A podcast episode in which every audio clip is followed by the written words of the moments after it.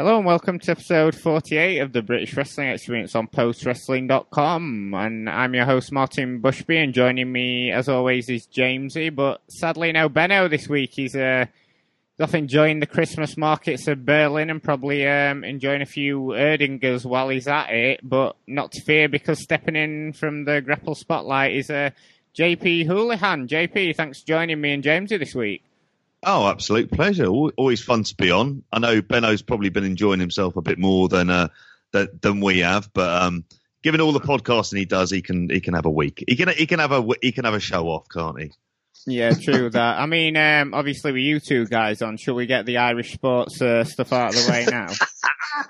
well, what about those it, under 21s, JP? Well, exactly. If it wasn't for those under 21s, um, it'd be a very bleak place. Well, that Denmark that Denmark game wasn't as bad. I've sat through a lot worse than that. But um, but yeah, Martin, if you want to get in on something on the ground floor, it's those Ireland under 21s. That's what I, I, I would say as well. And but Ballygunner lost in the hurling, mine. I know that oh, means absolutely yeah. nothing to yeah. That's the weekend. Yeah, I'll take your word for it. Um, oh, it was a cracking game, Martin. Catch yeah. up on it if you can. Not even James is biting for that one. Bloody hell. well, Ballygunner, I thought I thought Ballygunner were going to go all the way this year. Actually, so did yep. So did I. Lost to a team from Tipper from Tip, Tip, wasn't it? Yeah, yeah, yeah, yeah, yeah. yeah. In, in Ireland, James, is this stuff on like uh, sort of like primetime TV or what? If you, you see there, how do I describe this? So, so the way hurling or, operates is, is, there's a county scene, which would be that'd be the kind of I suppose like your Premier League. So it would be it would be literally the geographic counties of Ireland all playing against each other, um, and that's that that goes on kind of in the summer when the weather is nice, and then in the but but every within the county then you would have several clubs and by like every player would be kind of affiliated with their local club. And it would very much usually be like literally the small town they're from would be their club. And kind of when the big stuff is happening in the summer that all stops. And then for the rest of the year then you kind of have club championships and that kind of thing. So it's yeah it's um yeah it's it's it's hard it's hard to kind of pick an analogy for it like you know what i mean? Because it's it's the main thing about it would be it's like it's amateur sport. And it literally is you know it, it sounds kind of cliched almost like in this day and age, but like it is literally done by like like people play literally for the love of the sport and for the pride of the place they're from. You know what I mean? And that's kind of what sets it apart from pretty much any other sport in the world at this stage. You know. Yeah, definitely. I mean, there's um, it's certainly very unique in, in that sort of standpoint. It sort of, it sort of reminds me a bit of like um, Aussie rules football. That's um, something mm. that's never sort of yeah. taken off outside of Australia, but they get these huge crowds in for uh, you know when you see it on TV and stuff like that. So uh, yeah, it's they, certainly something very unique to to Ireland, isn't it? They, they, they try to have combined rules, and it, to be honest, for me, I don't know about you, James, it doesn't really work it's it still feels like no. it's guys from two separate sports. But weirdly enough, there's enough pe- there's enough players from Ireland now who go to play Aussie rules from having played Gaelic when they're young and actually try and adapt and learn and go to Australia so they can actually play sport a, um, as a professional. So there's there's that kind of involvement in there as well. Yeah, and I think that that's that's those combined matches. I think the Irish kind of soured on those matches because it, it, I think the Aussies were kind of using them almost mm. as scouting missions to kind of pick out the best Irish players they could and then take them away, kind of a thing. You know what I mean? So it kind of became a thing where, like, I remember those combined rules matches were quite a big deal, maybe about ten years ago. And the great thing about them was you'd always get a bit of fisticuffs in them as well. Like, you know, it, it, it, nearly was part of the game that you'd get a bit of boxing at some point. You know what I mean? And you were, you were nearly going to see the boxing rather than the sport. Oh, I remember they were vicious, violent effect. Martin, as a rugby league fan, you'd have absolutely loved it. It was proper, proper, proper biff. So it sounds like some parallels to uh, wrestling here. The Aussies coming in like Vince McMahon and trying to sign up all the uh, all the big boys because uh, I feel like uh, I'm, I'm, I've got Benno sort of like banging his head against the wall, listening to us three talking about uh, Irish sports. So I guess we better move on to uh, on, on, some on some wrestling. I mean, um, it's sort of jumping off on a different track for us this week. We don't usually tend to get into NXT or main roster WWE, but obviously there was loads of Euro involvement this past weekend, and so it definitely fits into uh, the stuff we sort of talk about. Some some good stuff, I thought, and some truly baffling stuff. I mean, we'll talk about NXT Takeover first. Um, obviously, this was on Saturday with the women's war game match featuring Kay Lee Ray, uh, the former Nixon Newell Tegan Knox, and then uh, former NXT UK Women's Champion Rhea Ripley. Uh, gotta say, I really enjoyed this match. Lots has been said about Ripley and how great she looked already, but um, for me, I thought Kay Lee Ray was also really good. She easily has been one of the best sort of European women's wrestlers for ages now, but uh, I enjoyed seeing her in this match. Uh, took the, I mean, she took a lot of big bumps into the cage and, and a massive sort of dustbin shot to the face. Uh, and also Tegan not involved in the match, but was a part of a good angle with Dakota Kai turning on Team Ripley. So, uh, Jamesy, I thought it was a good start to the pay per view this weekend and so a good showing from uh, Kay Ray in this match. Absolutely, yeah, and a really good match. I thought overall, like I think they they definitely outshone the men uh, from the point of view. If you're to compare the two War Games matches, I would say by far the better of the two. You know, and um, yeah, I, I thought you know, Kay Lee Ray has always excelled kind of in that kind of hardcore match environment. If you if you go back to her ICW days, like she was never afraid to go through tables or do do street fights or any kind of matches like that. So it, it really suited her down to the ground to be in this match. Um, I, I, did think it was interesting that um, she didn't seem to be as over as the other women in the match. Like I felt like it was kind of seven superstars who the crowd knew really well, who they were used to seeing them on NXT TV every Wednesday night. And then when Kay Lee Ray came out and it was her time to go into the cage, it, it was pretty quiet in the crowd. Like they, they, clearly aren't people that are tuning into NXT UK every week on the network. Um, I, I, yeah, like you, you, summed it up very well, Martin. Like the, the, that that poison ran and she took off the top rope, like just an insane bump. Uh, the trash can spot. There was another suplex into the cage that looked really brutal, you know. So yeah, like I'm very happy for her. Like she is, I, I find she has always been very underrated. Um, I find like she never really got the credit that she deserved, maybe for how good she was when she was on the Indies. And it's it's good to see, like like you know, I, I say that the crowd was quiet for her at the start. I feel like it kind of was a bit of a star-making performance for her in America. Like, and certainly people know if they didn't know who she was before the match, they certainly knew who she was after. Yeah, and also, I suppose JP Kay Lee Ray's not really sort of like been around NXT UK that long, and she's certainly not been showcased on uh, NXT TV like Pete Dunne and Walter have. So you can see why the hmm. crowd didn't really know her in this match. Yeah, absolutely, and and I think in that sense, what she did is she looked like she belonged. There was no point where you kind of she looked because I would have say someone like Mia Yim, for example, is not someone I've necessarily been impressed with when I've seen her, but someone like Kay Lee Ray, who's who's going in there without any kind of build up really on the TV, other than she's the um, NXT UK Women's Champion. Um, but at the same time, I think yeah, she she did really well in what was. I'm trying to think. Actually, probably would have been my my match of the night for it. Um, and the idea of doing two war games on the same show is something that never really should be repeated because it took away so much from the final one. Yeah. Um, and as someone who isn't a regular watcher of NXT uh, NXT TV, I enjoy really enjoyed the heel turn. There was enough kind of um, that dramatic period with it. I mean, it wasn't perfect necessarily. They were kind of you had the faces kind of staring off um, as the attack was going on, but it, they played into it so well. Um, and I thought, yeah, I, I, so I really and, and I had an issue about the actual finish of the match. It wouldn't be necessarily the way I would have gone, um, given the numbers advantage. But yeah, overall, really enjoy, enjoyable match. Kay Lee Ray looks good. Hopefully, it might transition into a few more spots for her to be on uh, on proper NXT. Yeah, I, th- I did think um, I did enjoy the angle uh, with Dakota Kai, but uh, Regal coming out there like he's like their dad. It's always, oh Dakota, come on now, calm down. I just always find it hilarious when he's involved in segments like that. It's just like, come on, you, you, think his acting would be better by now, but yeah, I always uh, get a laugh out of Regal coming out and being sort of like the dad of NXT. It always. Uh, always cracks me up that. I mean, um, I mentioned him then, but uh, Pete Dunne, he had two matches over the weekend. Uh, first at Takeover in a three way against Killian Dain and Damian Priest, and then the next night at Survivor Series against Adam Cole for the NXT title. Uh, thought the first match was okay, not the best, and sort of par for the course uh, for mm. Pete Dunne in 2019. Decent showing, but nothing spectacular. And like you, JP, I don't really watch NXT on the regular, but interesting for me to see Killian Dain here. Uh, uh, completely forgotten about him. He obviously used to be Rev Pro's go-to guy for the big Hoss matches against Ishii and you like back when he was Big Damo. Um, yeah, and not really much to write home about this three way. I didn't think Jamesy. No, no, and like it, it really stood out like a sore thumb after the kind of the high of the match before. And as, as JP said, like they were trying to follow what basically was the match of the night. And it was just, as like, again, like you guys, I, am not a regular viewer of, of NXT TV. So I'm not particularly invested in Damian Priest. I'm not particularly invested in Killian Dain.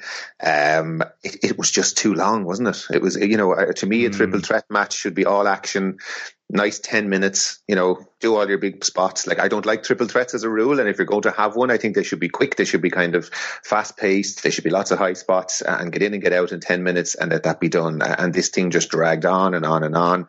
Um, I, I, don't think the three guys are particularly conducive to a three way match. You know, they're, they're not the most athletic really. You know what I mean? They're not the type of guys who, who are going to be able to do the kind of high spots you'd want in a three way environment and that kind of thing. So yeah, just, just felt like a, a, a very much a kind of a, a come down after the match before and a completely forgettable match.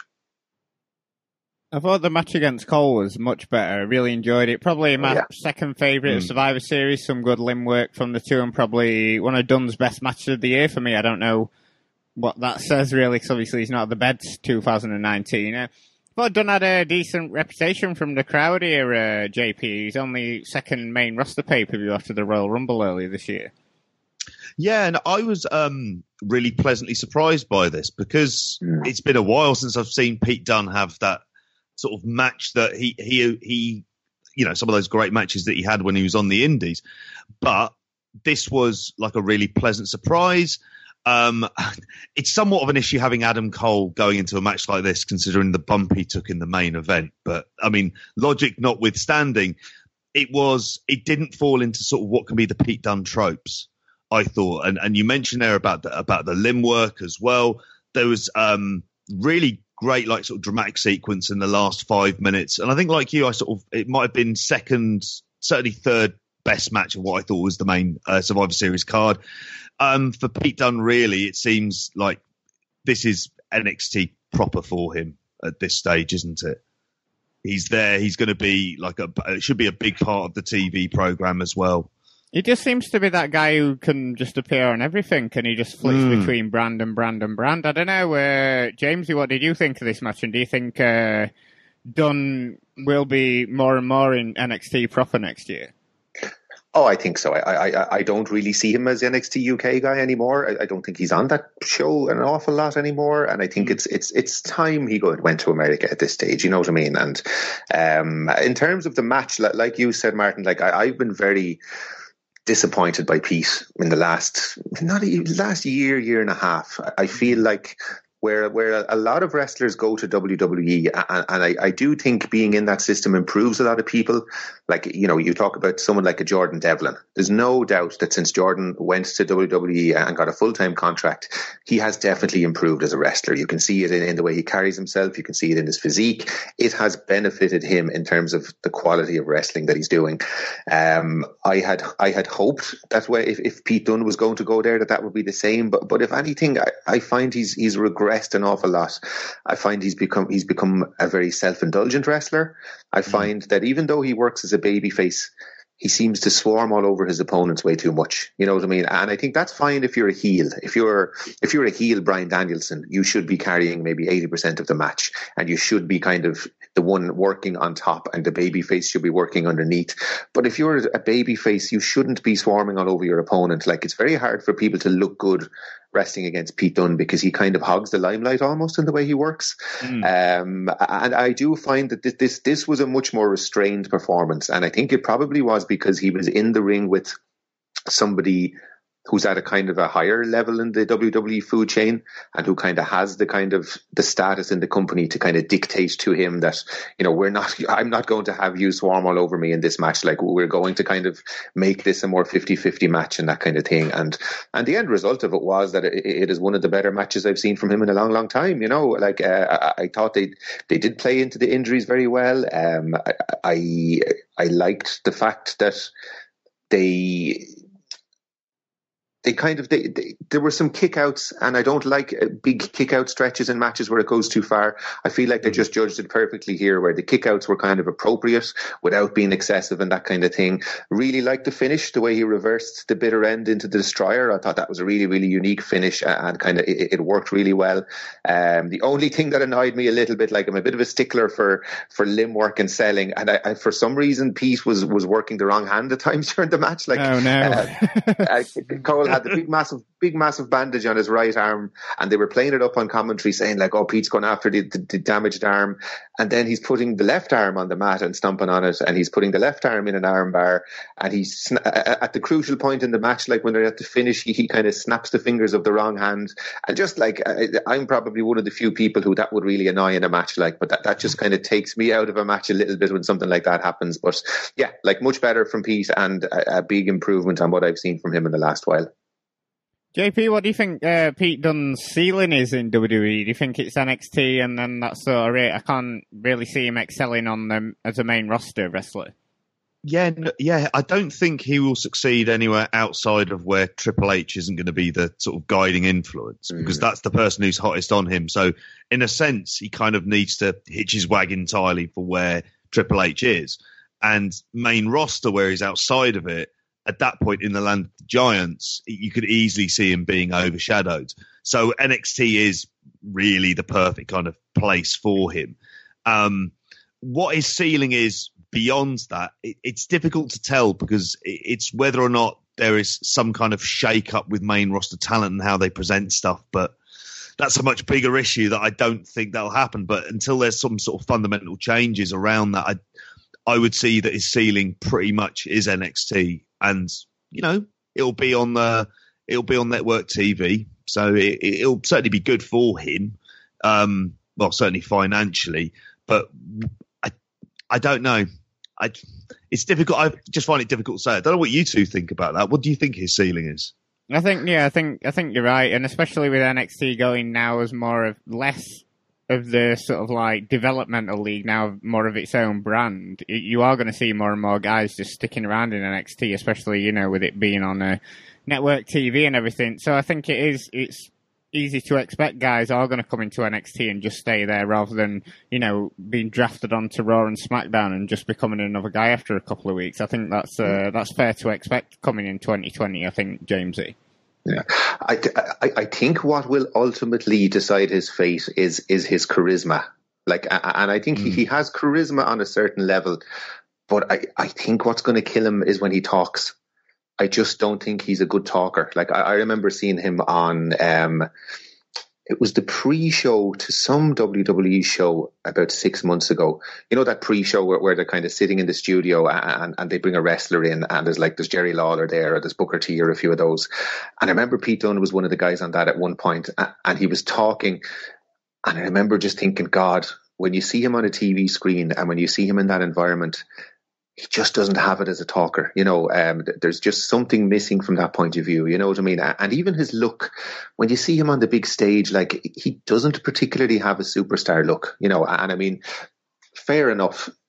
2020, 2019, 2020 WWE, your look would probably never be less of an issue than it will at the moment. You know, like there are a lot of smaller guys on the roster. There are a lot of guys that never would have made it 10 or 20 years ago. You know what I mean? But I just don't know. I just look at him and I feel like he, he might get a niche on the main roster as a work rate guy, as a guy who can have a good match on TV and that kind of thing. But I, I, I, there, there was a time when I would have confidently predicted him going very, very far in wrestling. You know, like around that time when him and Tyler Bate were having those amazing matches, way, way back when this NXT UK thing started originally, when, when they were having those incredible matches, and we were making all kinds of predictions about him. You know, being a champion in WWE and all that.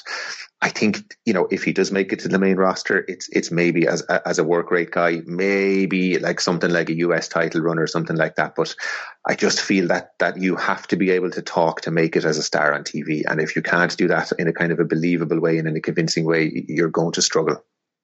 Yeah, definitely. I think yeah, that's something that's always let him and certainly Tyler Bate down. But I Tyler mean, as uh, well, exactly. Yeah. We mm. we seem to be going a bit off script here. We're talking about WWE in a positive light. I mean I think, I think most of the most of the goodwill's going to be flushed away once we got to the Raw v SmackDown v NXT elimination match. Uh, mm. Walter was obviously on Team NXT came out, got a good reaction from the crowd, all chanting his name, tagged in for the first few moments of the match, looked to be standing toe to toe with the likes of Braun Strowman and Drew Galloway, only to be dealt a, a Claymore kick and, a, and an early shower. Um, I mean, irrelevant if you've been following Walter's career for years or you've just seen him this weekend. This took the air out of the match, didn't it? And it took them a bit to get the crowd back into it. Walter, the monster, you know, the the final level boss, the guy who's been conquering Europe for the past few years, Jamesy, uh, I mean, should we have expected anything else from his uh, big WWE main roster debut here? Look, the, the thing about this is that there's a lot of people who are angry about this and annoyed about this. And I'm not angry or annoyed about it, and I'm not surprised about it, and I'm actually quite glad because um, it's a reality check for every single person who signed up to an NXT contract and who's who's who's on Twitter talking about their dream of being a WWE wrestler and talking about their dream of making it to the main roster and this kind of thing. Like if you're Joseph Conners or Dave Mastiff sitting at home watching that with an aspiration of, of, of going further in the company and that kind of thing. Like you, you have the ace of the NXT UK, the unbeatable Walter, the guy who's ran roughshod over the entire thing. You know, he's in, undisputedly the top guy of that of that product at the moment, and he's he's jobbed out in what three minutes um, on his first major appearance on a pay per view. You know what I mean? That's what Vince McMahon thinks of that brand.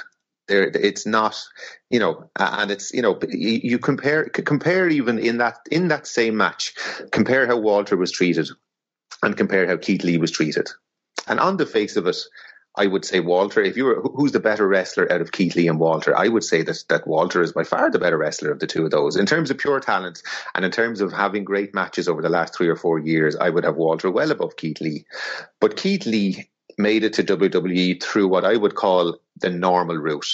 You know, he excelled on the Indies. He was a star on the Indies, and he was brought up to NXT. And that's the normal way of becoming a star in WWE.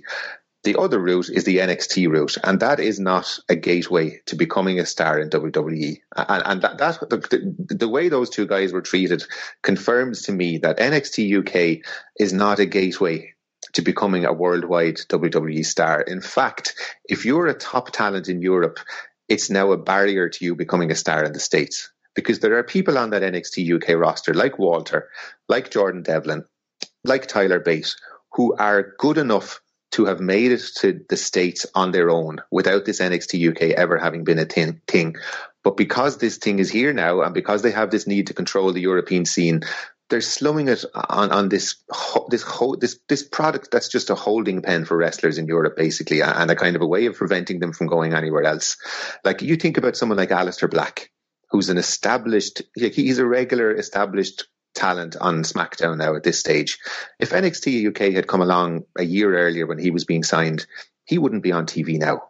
You know, so if anything, it's just a wake up call for anybody who's kind of glorifying getting an NXT UK contract. This thing is not what you think it is. It is not going to make you a star in WWE because the biggest star of all, Walter, was treated like a jobber in a match that contained people like Damian Priest and Shorty Gable, and he was still the first guy that was jobbed out. You know what I mean? So that it's to me, I was glad to see it in a way because it, it's just it might be a kind of a wake up call for a lot of people on that NXT UK roster. Like like if that's how they treat Walter. What did they? If that's what they think of him, well, what do they think of the jobbers? You know what I mean? And what hope have they ever got of making it? JP, it's very hard to to disagree with any of that. Um, when I saw it happen within the three minutes, it was the sense of because this whole match seemed to be almost set up at times of how are they going to troll the audience, and this was one of the ways they did it later on with the the sort of Matt Riddle getting pinned by Baron Corbin stuff as well. Yeah. It, it's they they enjoy doing this. This is kind of in their DNA as well to do this, and I think yeah, there's a there's a lot of of real truth to that about this is Walter who in that match, I think you know, looking at thinking about how Vince would think about when he sees him, it's like, well, he's probably not. He's not as tall as Damian Priest or as muscly, and Keith Lee's kind of broader and much sort of physically bigger and does much more orthodox. Well, does much more athletic stuff. So yeah, you could see that you know he just would have viewed Walter as being expendable without thinking of anything about his mystique. It kind of showed to me when it came to the booking of this match who Walter was and his reputation, anything else. None of that kind of matters a jot. Mm-hmm. Yeah. It doesn't matter a jot. It doesn't even go into the equation. This is this is how they're going to book him, and they think, oh, what we're doing is we're getting some heel heat then on uh, on uh, team Team Raw or whatever it was. So yeah, um, yeah, terrible, a terrible booking. I was completely unsurprised. I was probably more wound up than you, though, James. it actually, I, I, I didn't watch live and somebody had had had added me. I think it was maybe Rovert had just added me and Benno in a tweet and just said Walter exclamation mark exclamation mark exclamation mark. And I woke up to this on my phone, and I was thinking, Jesus, like, has he been the sole survivor of the match or something? Or, you know what I mean? I was thinking, God, they've gone all in on Walter. And then I, of course, I, I read the results and I was like, oh, okay. It's, it's actually the opposite. he was the first man out of 15 jobbed out. I was like, oh my God, like, that's just, that's just typical. But as I said, I was kind of glad because it just, it just shows people that what this this NXT UK the whole thing is a sham. And it's it's it, it, it, there is nothing genuine about the reasons it was set up. And there's nothing you know there people aren't going to become superstars out of NXT UK it's going to stop them becoming superstars of anything Really, Jamesy, though, do you think David Starr's going to instantly go for a claymore kick the next time he faces Walter? he, he definitely should, shouldn't he? Absolutely, yeah.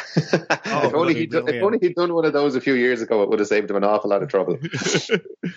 I, I, was gonna. I was sorry. I was. I was just going to ask in terms of his his contract, Walter's contract, because obviously he's on a much shorter contract than I think a lot of the other people. Um, whether or not it's just a year or something like that, or whether or not it rolls up into two. Do you think ultimately, if he's you know thinks about the booking of him in this match, is it somewhere he's really going to want to be? It's a weird I... one with Walter because remember when he was on uh, Flash Morgan Webster's podcast with uh, Axel Dieter Jr. like years ago mm. now, and mm-hmm. they were both talking, and Axel Dieter Jr. was like, "Yeah, yeah, I want to go to America and everything." Ken Walter was like, "No, no, he wants to do all that. I just want to stay in Germany and run this wrestling school and wrestle. You know, I'll do a bits around Europe." And then as soon as that podcast dropped, he was like announcing PWG and doing all these uh, American dates and doing more in mm-hmm. the UK and stuff like that. And he seemed to be going, and then he's gone even further against what he seemingly wanted to do in the first place yeah, he he's. I, I have learned not to take much he says in that kind of like in yeah. an interview environment at his word because like he has literally said everything he said he won't do, he has gone on to do. You know what I mean? And even when the NXT UK thing was signed, it was kind of well, he you know he's just going to be in Europe, and it's his way of staying in Europe and being able to work WXW, and that hasn't really panned out either. You know, but what I would say, like from the brief glimpses I get of Walter as a person and as a personality, I feel like I feel like he's kind of in this WWE thing for the money, honestly. And like he he is on a very very good contract. Like I, you know, I don't know figures, and, and it's not the kind of thing that I'm party to. But I, understand that the offer that was made to him to get him to sign up was pretty much an offer that, that nobody would refuse. You know what I mean? And um, yes, I miss Walter an awful lot from the Indies and that kind of thing. But like in a way, I kind of respect it Mm. You know, if, if, if at least Walter, when he signed a WWE contract, knew his value and you know respected his own I didn't sign the first thing that was thrown. Like they've been trying to get him for years, and he's always said no to him. You know what I mean? And it took a great offer to get him to sign up there. So there's somebody that at least valued himself. And if you're going to go there, at least make sure you're, you're, you're securing you and your wife's future and your family's future and that kind of thing. And I feel like his view of WWE would be, I don't think he ha- he's a mark for WWE in any way, in the way that an awful lot of wrestlers are. I feel like it very much is a business transaction for him, where he's he shows up, he does what they tell him, he does his job, and he goes home and he enjoys the trappings of his wealth and that kind of thing. And and and you know, in, in a way, I kind of respect that more than people signing the first contract that's put in front of them and people gushing over how much they love WWE. And like we had Michael May over here from Ireland who, who was on the last tapings, and he he was due to be in a match, and before he even got to wrestle his match, he was taken out by Eddie Dennis. And he, so basically, he was flown in by NXT UK to not even have a match and then Michael's on Twitter later talking about how it, it, this was a fulfillment of a dream for him. And, you know, you're kind of thinking, come on, Michael, like, you know, dream bigger and you know back yourself. And you know this you know like I, so I, I kind of respect Walter's stance on the whole thing an awful lot more than I do other wrestlers. You know at least the man is getting paid. And like I feel like he has no emotional attachment to WWE and I feel like if he got a similar offer from somewhere else he'd happily walk away in the morning you know yeah, I think I think that's the case. He's definitely in it for the money, and like you say, I think they obviously did give him an offer he couldn't refuse. So yeah, fair play mm. to him on that one. But um, sticking with WWE, and obviously there's been a ton of news from NXT UK in the past few weeks. Uh, they did a recent taping in Hull, and they announced they'll be running the third NXT UK takeover in Blackpool on the 12th of January. Tickets sold out in two hours apparently, and uh, they also announced a bunch more tapings for the new year, including York of all places, not really known for its uh, for its wrestling in York. But um, I mean, looking at spoilers for the tapings in Hull, and seemingly it'll be Joe Coffey challenging Walter for the NXT UK title. I mean, it's such a huge shame Benno isn't here for this massive news. Uh, Big fan, isn't he? Oh yeah, huge uh, Joe Coffey fan. Um, I bet he wished he was in that uh, Survivor Series spot. But anyway, I mean, Jamesy for this one, um, Joe Coffey headlining his second NXT UK takeover here. Jesus, it's it's it's grim enough, like, isn't it? like, to think of all the options, like.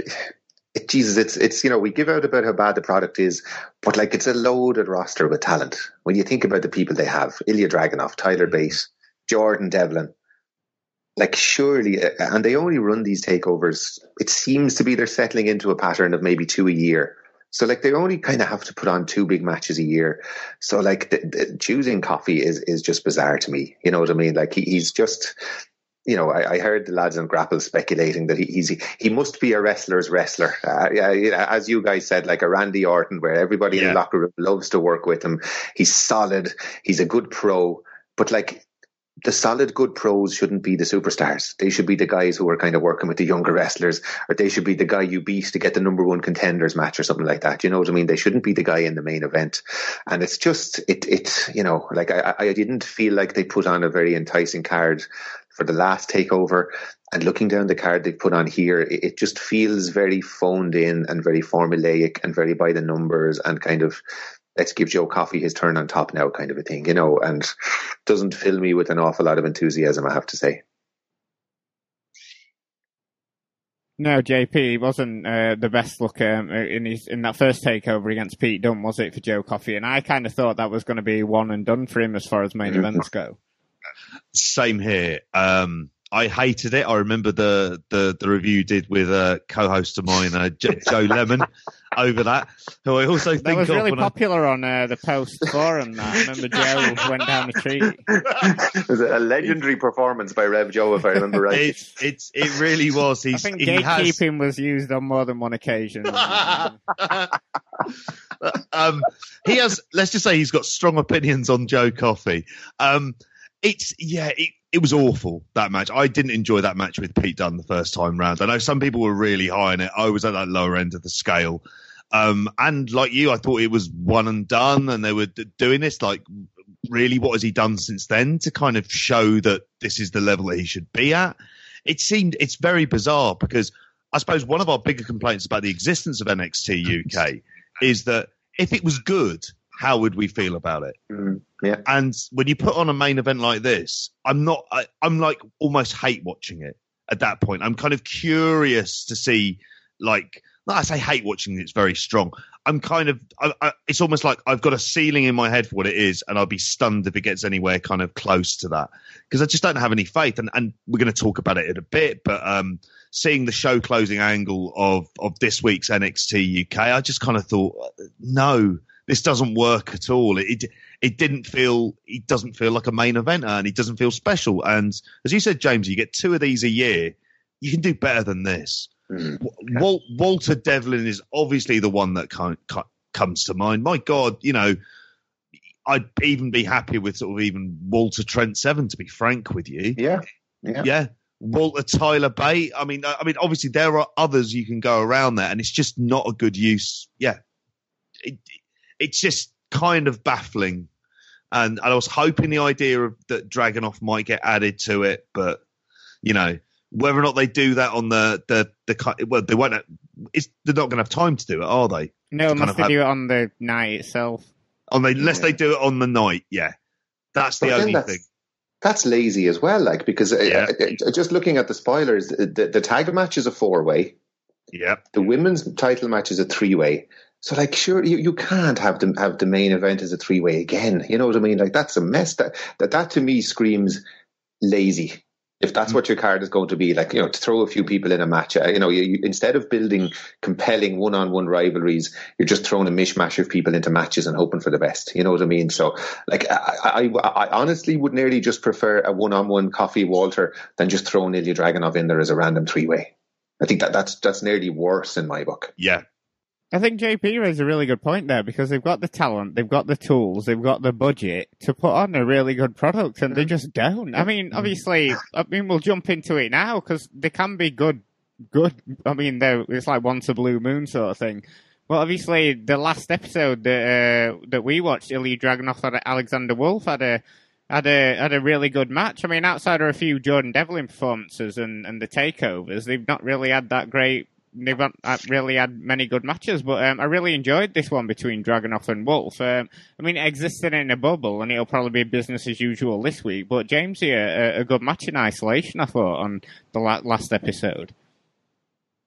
A really good match. Like I, I, was surprised by how much I enjoyed this, and like I, I was sitting there watching it, thinking to myself, like if this was what they delivered on a weekly basis, I would have no problem tuning in. You know what I mean? And as you said, JP, my overall resentment would probably be less because at least I could see something worthwhile coming from it. Like to go back to your point, JP, nobody really complained when that first NXT UK tournament happened because it was a really good two nights of wrestling. You know what I mean? Mm. And like a lot of the complaints, we we were suspicious of it, but then we saw that show and thought, oh, like that was really good. That Tyler Bate Pete Dunne match, like one of the best matches to ever take place in the UK. And you're kind of thinking, okay, if they can deliver that level of quality product, I could accept it a little bit more. You know what I mean? And like the fact that it's so unusual for this match to be good and for us to be surprised at how good it is kind of says a lot. You know what I mean? And yeah, I really enjoyed this match. Like really fast paced, hard, hard hitting, good psychology you kind of felt like they were two wrestlers who knew each other well. And it was kind of like that thing when wrestlers are friends, they kind of hit each other a little bit harder and that kind of thing. And they very much wrestled the match like real life friends. Um, there was some really good fine detail that you don't normally see in a WWE match. Like there was the, that coast to coast drop kick where Ilya injured Wolf's leg Mm. And then Wolf kind of injured it more when he got his feet up for the back senton. And then a few minutes later, he tried to go for a suplex, but the, the, injured leg buckled underneath him, you know. And that's the kind of thing that gets my attention. And that's the kind of fine detail that I really like in wrestling that, that you don't often see in WWE, you know. So, yeah, really, really good match, you know what I mean? And uh, looking at Alexander Wolf there, like, and him having a match of that quality, I had to kind of check when he was signed by WWE. He's been in their system now for four and a half years. And he was in that sanity faction for a while and they kind of made it to SmackDown and it was a bit of a disaster and they were quietly taken off TV and broken up and went their separate ways. And like, to my, and I was racking my brains and even looking through his Cagematch profile and like, I think this might be the first meaningful TV singles match he's had since he signed for WWE four and a half years ago. Like, what a waste of a career. Like, like when he signed for WWE, there was no NXT UK, and he must have thought, "I'm going to America, and fingers crossed, I'll become a star. At the very least, I'll make it to NXT, and if I'm lucky, I'll be called up to the main roster because at that time it was a developmental system." And like, look at him now. He was relegated from NXT proper from from SmackDown. He was on SmackDown, went to NXT, and is relegated to this UK brand. You know, so like you know, I'm sure the guy is getting paid and that kind of thing. Like, but from a career fulfillment point of view, there's no way you can look back on that four and a half year career and be happy. You know what I mean? And again, it just, it's just, it's the waste, and that's what kills me. All these talented people on this brand, and the waste of talent, and the waste of people who could be doing things that are so much better. Yeah, I suppose uh, it's the equivalent of um, signing a, a, development contract with Manu and getting sold to Rotherham, isn't it, James? yeah, yeah. But at least, at least if you go to Rotherham, you might get the chance of moving up again. You know what I mean? Or you, you know, somebody might see you playing well and bring you back to the Premiership. Like, but I think this is about it for poor Alexander Wolf. This is a, a, a, that TV match. Like, he's he's what he's the number four guy in Imperium. That's probably as good as it's going to get for him, and that's probably the last singles match he has in the next six to twelve months on TV. You know, which is it's kind of frightening almost, really. You know. Did were you a fan of this match, JP? I was, and uh, very much uh, like uh, like you, uh, I kind of this was something I hadn't been expecting. I'd heard a little bit kind of buzz, but I didn't know how much I'd like it because I'd watched some of the show earlier on, and I really wasn't impressed up to that point. Nay, it was some of it was just downright rubbish. Um, but with this match, it, it, like you said earlier on, it existed in a bubble. This felt entirely within that bubble. I kind of forgotten about the Imperium stuff necessarily because one of the stories the commentators were building up was the teacher versus student stuff. So you could tell that they were laying it in that bit harder and that bit thicker. And and there was some like Wolf's facials in particular, and being able to kind of um, I just enjoyed the way that he was being like quite brutal around sort of Ilya Dragunov, who has that kind of great dead expression at points. I just found myself kind of engaged by it, and it was a 15 minute match that went very very quickly. Um, I was surprised he got the win, but then as soon as that finished, it almost felt like well they had they, they, obviously there had been that that kind of slight bit of interference beforehand, but then he had Gallus come in, and I almost feel like this is where the match is going to kind of be forgotten about and it isn't something that they're going to kind of push up and, and try and build up maybe a bit more of a feud. Because more matches between these guys on the shows would, would be would be something that would be worthwhile. But you don't have any faith in the kind of follow up to it. So i suspect this is going to be very much the exception and not really the rule.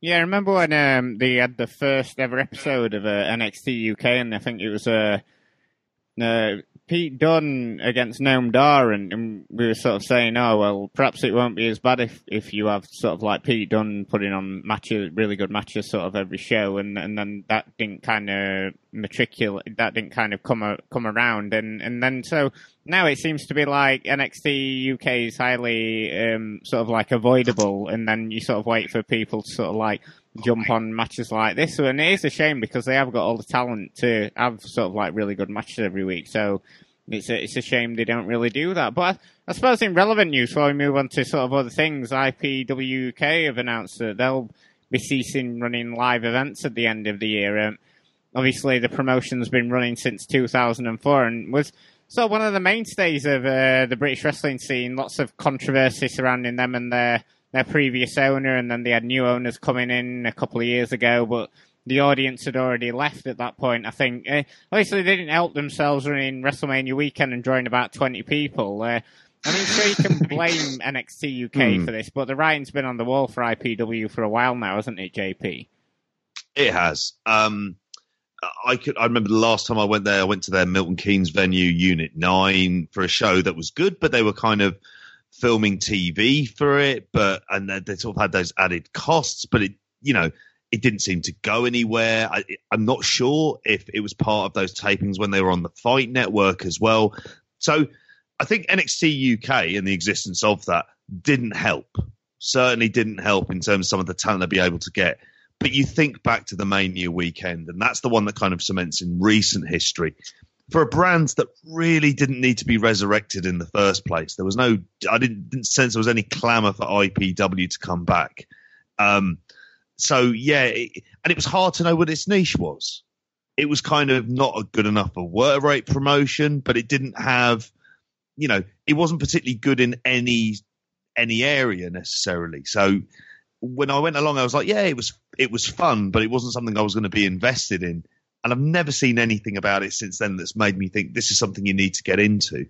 Other than they may occasionally have Noah wrestlers over one of whom is still the IPW junior heavyweight champion, by the way, and I think defended it in Noah the other week. Wow, but, so that's going to yeah. stick around. Uh, that's going to stick around in Noah, then I, am imagining. Oh, it'll be like um, like Sasuke with all his belts, won't it? It'll, you know, I think I think it's Harada who might have that.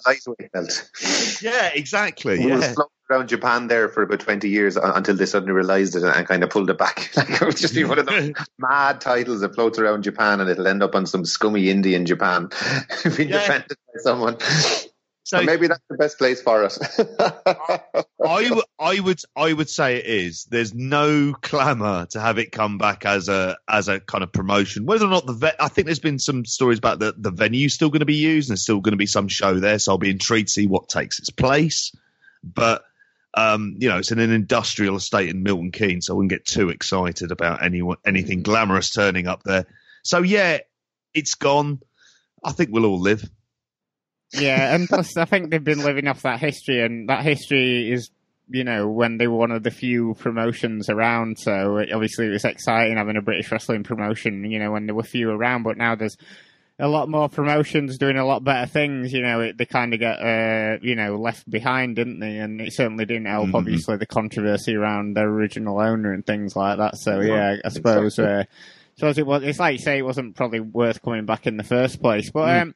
I mean, moving away from them and onto uh, another promotion that's had a bit of a tumultuous year, to say the least, uh, with Rev Pro. I mean, they've been putting on some big cards with disappointing results. You know, fans have been a bit confused and annoyed. But, um, I mean, obviously they also had problems with Josh Bodom in the summer. But um, recently we've seen Southside fold into the company and they're running more towns. And then obviously the announcement of the third annual J Cup with a cracking lineup. And um, JP, you went down to York Hall this past mm-hmm. weekend. Was this uh, a return to form that Rev Pro desperately needed?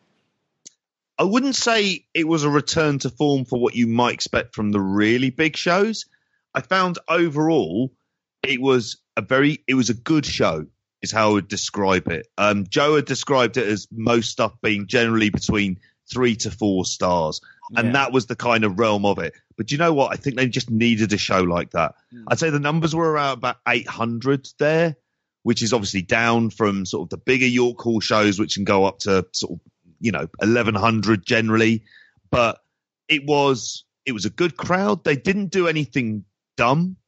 They kind of played it very safe and quite conservative for the most part of how they wanted this show to go. One of the bigger issues, and it affected Benno more than it affected me, is the show itself was four four hours long, so people having to leave in the main event if they yeah. travel down specifically to see it, which is a problem that Rev Pro, you know, it's not it's it's not exactly something. This is the first time this has happened, but on the show overall, um, you know, it's the first time I've seen Amazing Red, for example. Um, so him and PAC had uh, a really a fun match. It's not the Amazing Red of sort of 2003 here. And um, as Benno had, had, commented on, he's not really like a he was never a five star wrestler anyway. But um, it was really good seeing him, and he was in he was in good shape. He did he doesn't do nearly as much spectacular stuff, but neither should he. And he's good enough to kind of. Uh, it's difficult to know about him, his retirement, and the rest of it. But as someone who could come over for sort of some big shows, I'm sure Jamesy, you'd love to see him in OTT. Oh yeah. You know, he'd be he'd be he'd be a really good fly-in to have in, and his match with PAC was was good. Um, the issue I'd say about the J Cup overall, and certainly the first round, is all of the matches I think were in the case apart from PAC Amazing Red, which kind of went the length that it should have done. Everything else was a bit too long, and I think that didn't help in terms of the pacing, uh, like the card overrunning at the end. I think that was some that was definitely somewhat of a of an issue. Um, but I'd also say as well, one of the better women's matches, uh, if not the best women's match that I've seen Rev Pro put on. And one of the other selling points of it was the fact that Tessa Blanchard was there, and she was in there against Giselle Shaw, who I had seen.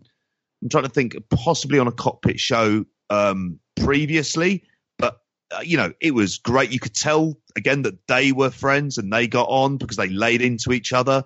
Um, managed to catch a word of them at the end after the show and Giselle Shaw was bleeding from the mouth, and Tessa had a big sort of welt developing under her eye. She looked like she was going to get a proper shiner. Bloody hell. Um, yeah, and it was, but it was really, it was, it was a lot.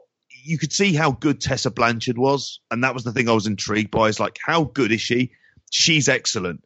Um, something that we've said, and, and I feel as well, is is if there's a chance of getting her into AEW, if you, you know what, her, how long her contract status is with with Impact, God knows but she's someone who definitely would raise the profile of their women's division. So that that was really good. Um, I suppose finally, going on to the person who won it all, Michael Oku, um, he had, you know, a really good night. It felt like it was exactly the right move. Um, I saw some people were annoyed at the main event because of the fact that Pac wasn't pinned. To me, they've got that match coming up in December between Pac and Oku. So, you know, it just felt to me like, oh, well, they're just building up that. And the fact that he, you know, destroyed the cup afterwards and attacked Oku after he'd won the uh, the four way main event. I think that, you know, the way, the trajectory they're going with Oku to being at a point where he should be beating El Phantasmo into, you know, one of the, into the first sort of big show card, hopefully, of the new year because it feels like the crowd are very much with him. And of all the kind of homegrown stars that they have, he is the one clearly you can tell he's special. He's got that great underdog and he's starting to fill out, which does help with the kind of credibility of the people he's in there against. Yeah, definitely. And I think, uh, you know, as much as we can, you know, give Rev Pro a load of flack because they have missed the ball on loads of people, haven't they? I mean, obviously yes. they had their relationship with OTT and they've mm. still never used Scotty Davis or Modern Hype. Yep. Obviously, um, the Kings of the North were fetching on this show, you know, especially mm. after James is saying last on the last episode that nobody books the Kings of the North. Obviously, you know, Andy Q now. listens. I'm telling you, Andy Q must be listening. yeah, and, uh, but yeah, I mean hats off to him with Oku. Because obviously he's he's everywhere and he's um, in progress, but he's he's and he's obviously main evented uh, the ballroom. We talked about that on the last show, but I feel like he could really be like a, a, a homegrown guy for Rev Pro. And you know, it's great to see him finally getting his due. Because obviously this guy has been everywhere for the past couple of years, doing ring crew, helping him with autograph signings, just anything that needed to be done. It's great to see uh, the hard work paying off for him, and obviously he's got the he's, he's not quite the finished article yet, but it, you know the the talent's there, and I'm certainly not a body guy in, in any respect, but obviously I feel like you know maybe he could go on the Will Ospreay, um, you know, Iestyn Rees there. I don't know if you guys. I mean, you see Ospreay's results from you know being doing the Iestyn Rees diet for like three months, and yeah, it's certainly a big difference there but yeah, certainly I, I, could see Oku being the big guy for Rev Pro next year, uh, James. He obviously had a great debut for uh, OTT earlier this year as well, didn't he? Yeah, he's he strikes me as a really good kid, and he strikes me as a guy with an incredible work ethic. Like I, I saw a tweet, I think it was Eddie Dennis was putting him over there, and the weekend he just had. So he was he did a training seminar in the Knucklelocks Academy on Saturday morning. He went to another seminar in a different training facility on Saturday afternoon. He wrestled on Saturday night. I think it was for someone like Good Wrestling. I can't remember, but he, he wrestled a match Saturday night. Then goes to London on the Sunday, does progress, has a very good match there by all accounts. Races across the city to York Hall, uh, wrestles PAC, and then wrestles in the final. So wrestles four matches in the weekend, two training seminars. So like you know when you see that kind of hunger to learn and hunger to better yourself. Mm. And you see him, you know, that there's out clearly, and as you said, JP, the physique now developing, like, you know what I mean? That's the kind of guy that deserves a spot. You know what I mean? Yeah. And my one fear about him is you have, in the current climate, you have to be quick with people and you have to push people hard and fast almost because they could be gone in, in six months' time or they could be gone in a year's time. You know what I mean? And I just hope that he's not going to get pushed too hard and too fast by places. You know, like you, you, in an ideal world, you would kind of have a, a two year rise to the top of the British scene from where he is at the moment. You know what I mean? But mm. like there's there isn't anyone else at the moment, and there are very few other people rising up as fast as him. So I, I, just hope that people are patient with him, and I hope that, like you know, if he gets in a big spot and maybe it doesn't go as well as as a more experienced wrestler would do, that that people will be patient with him, and that people will just continue to encourage him and that kind of thing because he's brilliant. And it's it's only when you see him live, like I've I've seen him on tape a lot this year. It was only when I saw him in OTT that I, I got the charisma properly. Yeah. Like that guy has an amazing charisma. He has the best merch table charisma of any wrestler I've ever seen. Like he was he was selling beanie hats to friends of mine who were standing in the queue for other wrestlers and before they knew it they'd handed their money over and the hat was sold. Like the guy is just he's just a brilliant talker. He has great charisma. He draws people in, you know what I mean? And this thing with Pac, you know what I mean? Uh, like I'll be very, very, very annoyed if if the Pac match the next time ends with a a, a shitty finish again. Like mm. it has to be that he puts him over. You know what I mean? Like it's it's it's you know, uh, like if if Rev Pro know that PAC can't do jobs, then they shouldn't be putting him in this position. They shouldn't be putting, and they shouldn't be putting Michael Oku in that position because people will turn on that match badly. Like if if that mm. ends with a bad finish, people will not be happy. Like people weren't happy leaving after the Ospreay match. People weren't happy leaving after the Zack Sabre Jr. match. People weren't particularly happy, I don't think, when when in that final he used a chair and got disqualified. You know what I mean?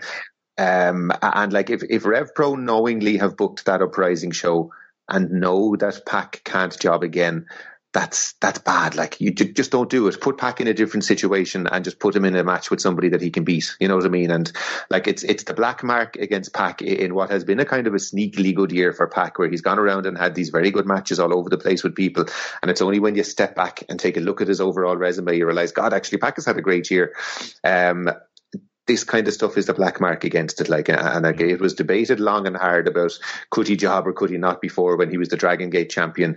He's not the Dragon Gate champion anymore, you know. And uh, I, I just, it will be very, very poor form. I think, like, you know, th- that match has to end cleanly. And if if Rev Pro book it knowing that it can't, then I, I would, and like they're going to get people coming. The people will be buying their ticket to see that match mm. in the expectation of a, of a, of a proper and good finish. And if it doesn't happen, it's it's kind of it's dodgy and it's carny stuff almost. You know what I mean? And it's it's, yeah. it's not good. And they could easily have just put PAC in another match that they, where it wouldn't matter if you won or not. You know, so yeah, that'd be my one concern. And um, yeah.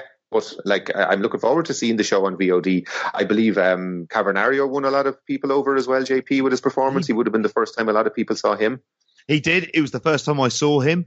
Um, I thought him and Eagles was good. The only thing I would say is it went, I think it went 20 minutes. And this for me, if it had gone a sort of 10 minute balls to the wall, it would have been like almost a perfect uh, presentation of uh, Cavernario. I was next to Ben Owens at the time when it was going on, who's obviously a big, oh, yeah, big, big, fan, yeah, big lucha, big lucha fan, fan, yeah. And and so he was absolutely buzzed. He was kind of like the, a good person to watch it with. He was he was very good, and he's someone he got the please to come back chant, and someone who.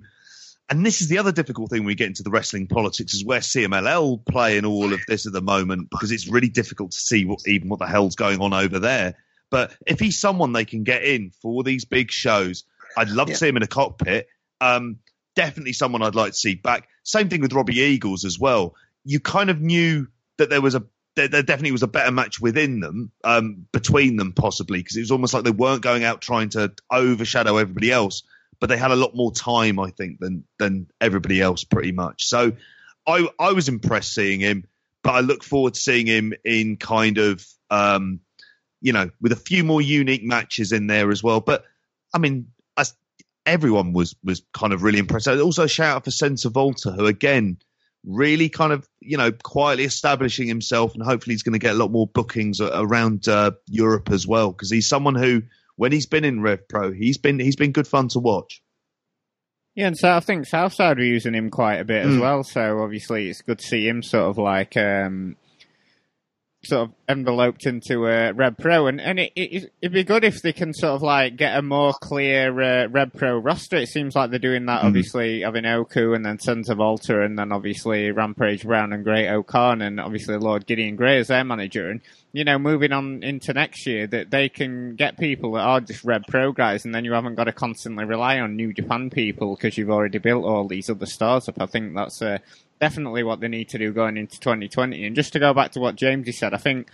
I mean, I think Oku can eat a loss here from PAC and then obviously come back in the new year. But like, I think if they have another sort of like screwy finish, then yeah, Jamesy, I think yeah. that yeah, I think the crowd will, will really turn on it. But obviously, it'd be great for Oku beating PAC to end his uh, 2019, and, and, what a great year he's had, and thoroughly deserves it. Um, I mean, obviously, you mentioned the big York Hall show on the 15th of December with uh, Oku v PAC and, and the possibility of Suzuki against Kurtis Chapman. Hmm. Uh, there was a bit of a video with Kurtis Chapman uh, challenging Suzuki, wasn't the JP? Yeah, there was, and it's not something that Rev Pro tend to do. Um, so it was, it was, it was good fun. I, I'm sure you've both seen the video by now. Um, as far as a novelty match, and you talk about kind of Oku um, PAC being a selling, particularly because of the the way the first match went and the rematch from that. this is another one which I have to say, it's selling me on it. I mean, I haven't bought the ticket yet, but I'm very, very likely to go along because I'm just fascinated by the dynamic, the whole kind of mad Kurt stuff. Um, he was doing the keyboard warriors um, gimmick in in Riptide for a while, but he seems to be kind of embracing it everywhere. And it, to be honest, it's something he should have been almost doing a year ago. Um, we mentioned about Oku and too much too soon. The same thing kind of happened with Kurtis Chapman when they put the cruiserweight belt on him. Yeah, he wasn't at a point where he was ready Yeah, at all. Yeah. And it did kill him. And he's worked hard to kind of build himself up in this way. Yeah. And there's been times where he's hinted at like he's almost going to be going for what I was going to say, like a sort almost Zack Sabre the third kind of um, uh, uh, storyline. Where he was doing sort of as a, as a real kind of mat technician. But this iteration is the version that's going to work. Um, it's going to have some fascinating exchanges with with Chapman and Suzuki. He's going to be absolutely brutalized, and it's going to be bloody awesome. I'm, I'm, I'm yeah, that it's going to be good fun. Yeah, I definitely agree there. Obviously, you'll have Chapman coming out, like running away from Suzuki, and then when he eventually catches him, just beating the shit out of him, I think, Jamesy. Yeah, yeah, like Minoru Suzuki torturing young boys and torturing young wrestlers w- w- will never not be entertaining, you know. So yeah, like it's it's he, he he had hinted at that match himself on Twitter a little while ago, and I would imagine that Rev Pro saw the overwhelming response. Like it got hundreds of likes and retweets and people replying saying yes, please. And I'd say they probably saw that and said like, why not? You know what I mean? But I suppose the, the other side of it is it's a sign of the times in Brit. Like if if you had said to me two years ago that Kurtis Chapman versus Minoru Suzuki, Suzuki was going to be a major match in York Hall, you wouldn't have been impressed and you, you would have kind of have laughed at it a little bit. You know what I mean? And, and in a way, it also kind of is a reflection of just the lack of top class talent that's actually available to Rev Pro. Because if they didn't do Kurtis Chapman, it's hard to think of who they actually could put in there with Suzuki that would be credible. You know what I mean? So they might as well kind of lean into this Kurtis Chapman thing, and it's almost a match that fell into their laps and they got lucky with in a way that's kind of caught people's imagination. So yeah, as I said, I, am absolutely looking forward to it, and I do love the, the, the Kurtis Chapman gimmick, the, the, new gimmick that he's come out with. Like we, we praised him a lot on the last Riptide show that we reviewed and that kind of thing. And like it's it's it's a credit to him that he's regained his credibility because like I remember when he was that, that cruiserweight champion in Rev Pro and like it, it was almost it was hard to watch the poor guy. Like he was in the ring as the champion and the crowd just didn't accept him. And there was this poor kid in the ring, like being almost openly laughed at by the crowd. You know what I mean? And I, like he was put in a, in a position that he wasn't ready for. And like it's it's I, I'm I'm delighted for the lad that he kind of has come back from it and like he's he's kind of I see him and Chris Brooks interacting a lot on Twitter, and I see that I feel like he's in Brooks's good books, and Chris Brooks likes his gimmick and that kind of thing, and is kind of behind him. And like if if if you've got Chris Brooks behind you in Brit Rest in 2019-20, then you're doing very well because that guy kind of is the guy that rules the roost almost these days, you know. So yeah, as I said, looking forward to it, but also as I said, a kind of a sign of the times that it's a match that's mm. even happening. I think. So moving away from uh, sort of usual format and in the spirit of uh, ask away, uh, James, you put a shout out for some questions uh, this week on on Twitter, and uh, we got a pretty decent response. So yeah, I'll uh, jump into the mailbag. Have a bit of a free for all. Uh, obviously, feel free to just jump in whenever when, whenever you got an answer. So we'll get into the first one from James Brewster at Brew Rest. Uh, says, putting aside booking and focusing on matches alone, have you seen an overall change in the wrestling style of the scene over the past, uh, over the last year? I'm assuming he means specifically in, in European wrestling here. I I would say that it kind of that actually is a nice segue from from the the Kurtis Chapman thing. I feel like currently in the European scene there is a lack of wrestlers who can have great matches and there's a lack of wrestlers who can have matches that would kind of get attention on a worldwide scale. I think the great matches are happening in OTT at the moment. Um, I, I, there was a discussion between you guys on Grapple there. Uh, I think it was either this week or last week about um, about the lack of. And I put a tweet out last week asking people, "Do you genuinely have any Brit Rest match?" In your match of the year list. And I'm talking about top 10 worldwide, top 20 worldwide. And I personally don't. Like, I, I would struggle to think of matches in, in Britain that will make my top 50 this year even you know what i mean so like the the big change for me has been the drop off in high quality stuff that stuff that you'd be throwing your four and a half stars plus at. It's just not happening in the UK at the moment.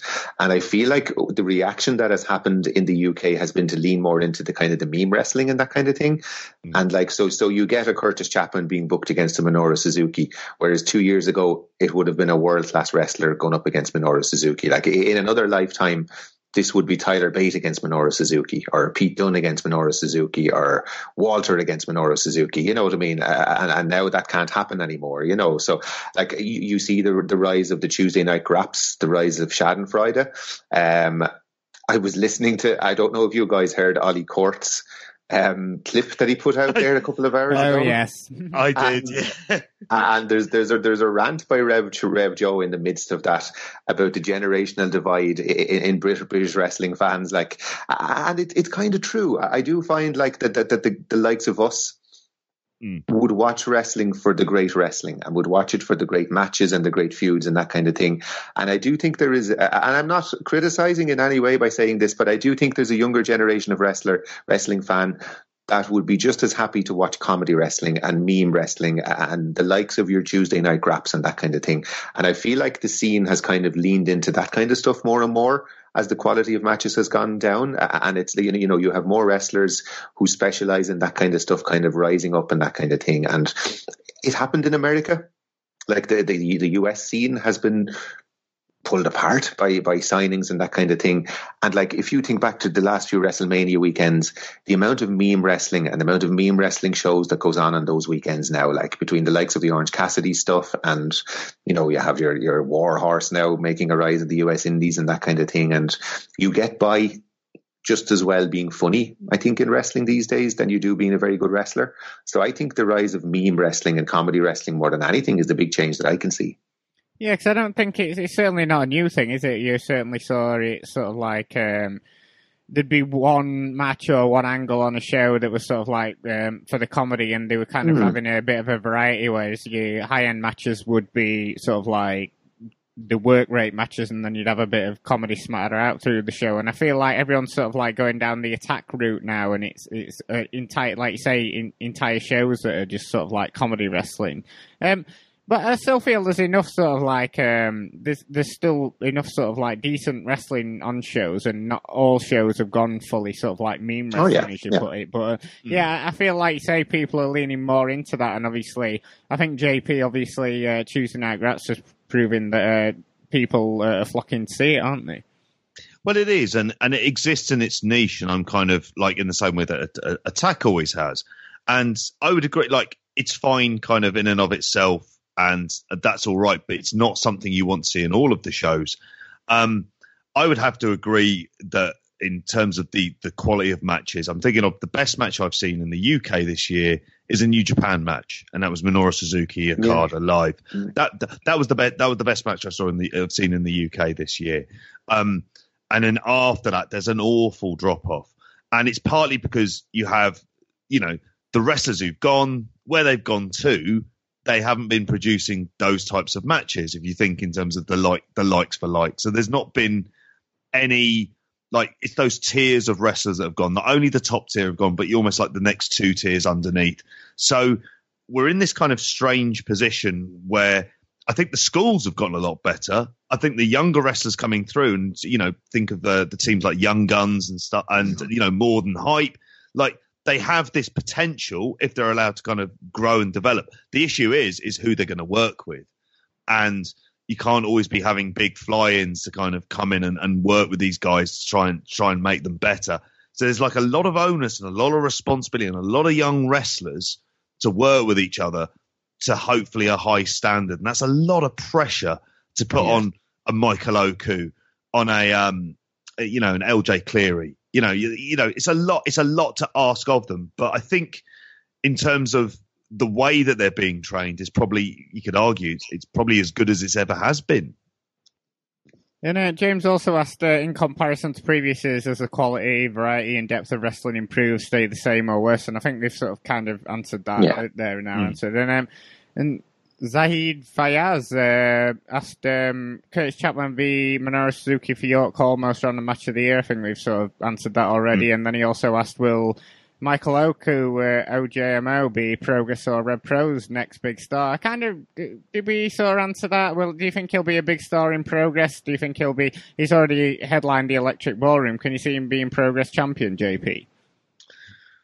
Um, I can't. I mean, it's it's kind of a race. That I I don't know. I think the more organic way for him to be a star would to be in Rev Pro. Yeah, that would feel like the much more natural fit um, rather than being in progress. So that would be where I'd hope he'd be the next star. But then it wouldn't be that crazy for him to somehow end up getting the title of Eddie Dennis in, you know, in some way, shape, or form, or you know, whoever, you know, him, him and Starr, whether or not they'd want to transition it onto Starr. So I think, I think it's more likely to be Rev Pro because it feels like there's a very clear path that's set out from um, after the J Cup, from going hopefully from PAC and then and then onto El Fantasma. That feels like a much more route. And even though it would be the cruiserweight title, that would be the thing that kind of cements him as as one of the the big players in Rev Pro. Yeah, I definitely think Rev Pro. Uh, yeah, definitely see him being a big star in there in, in 2020. And uh, and Will Cooling, obviously, uh, regular contributor to this show. He, he asked, "Is Benno looking forward to going to TNT's deathmatch tournament in January?" obviously, Benno's not here. Uh, I highly doubt it. Um, and he also asked, uh, "Who do you want to see book for 16 carat?"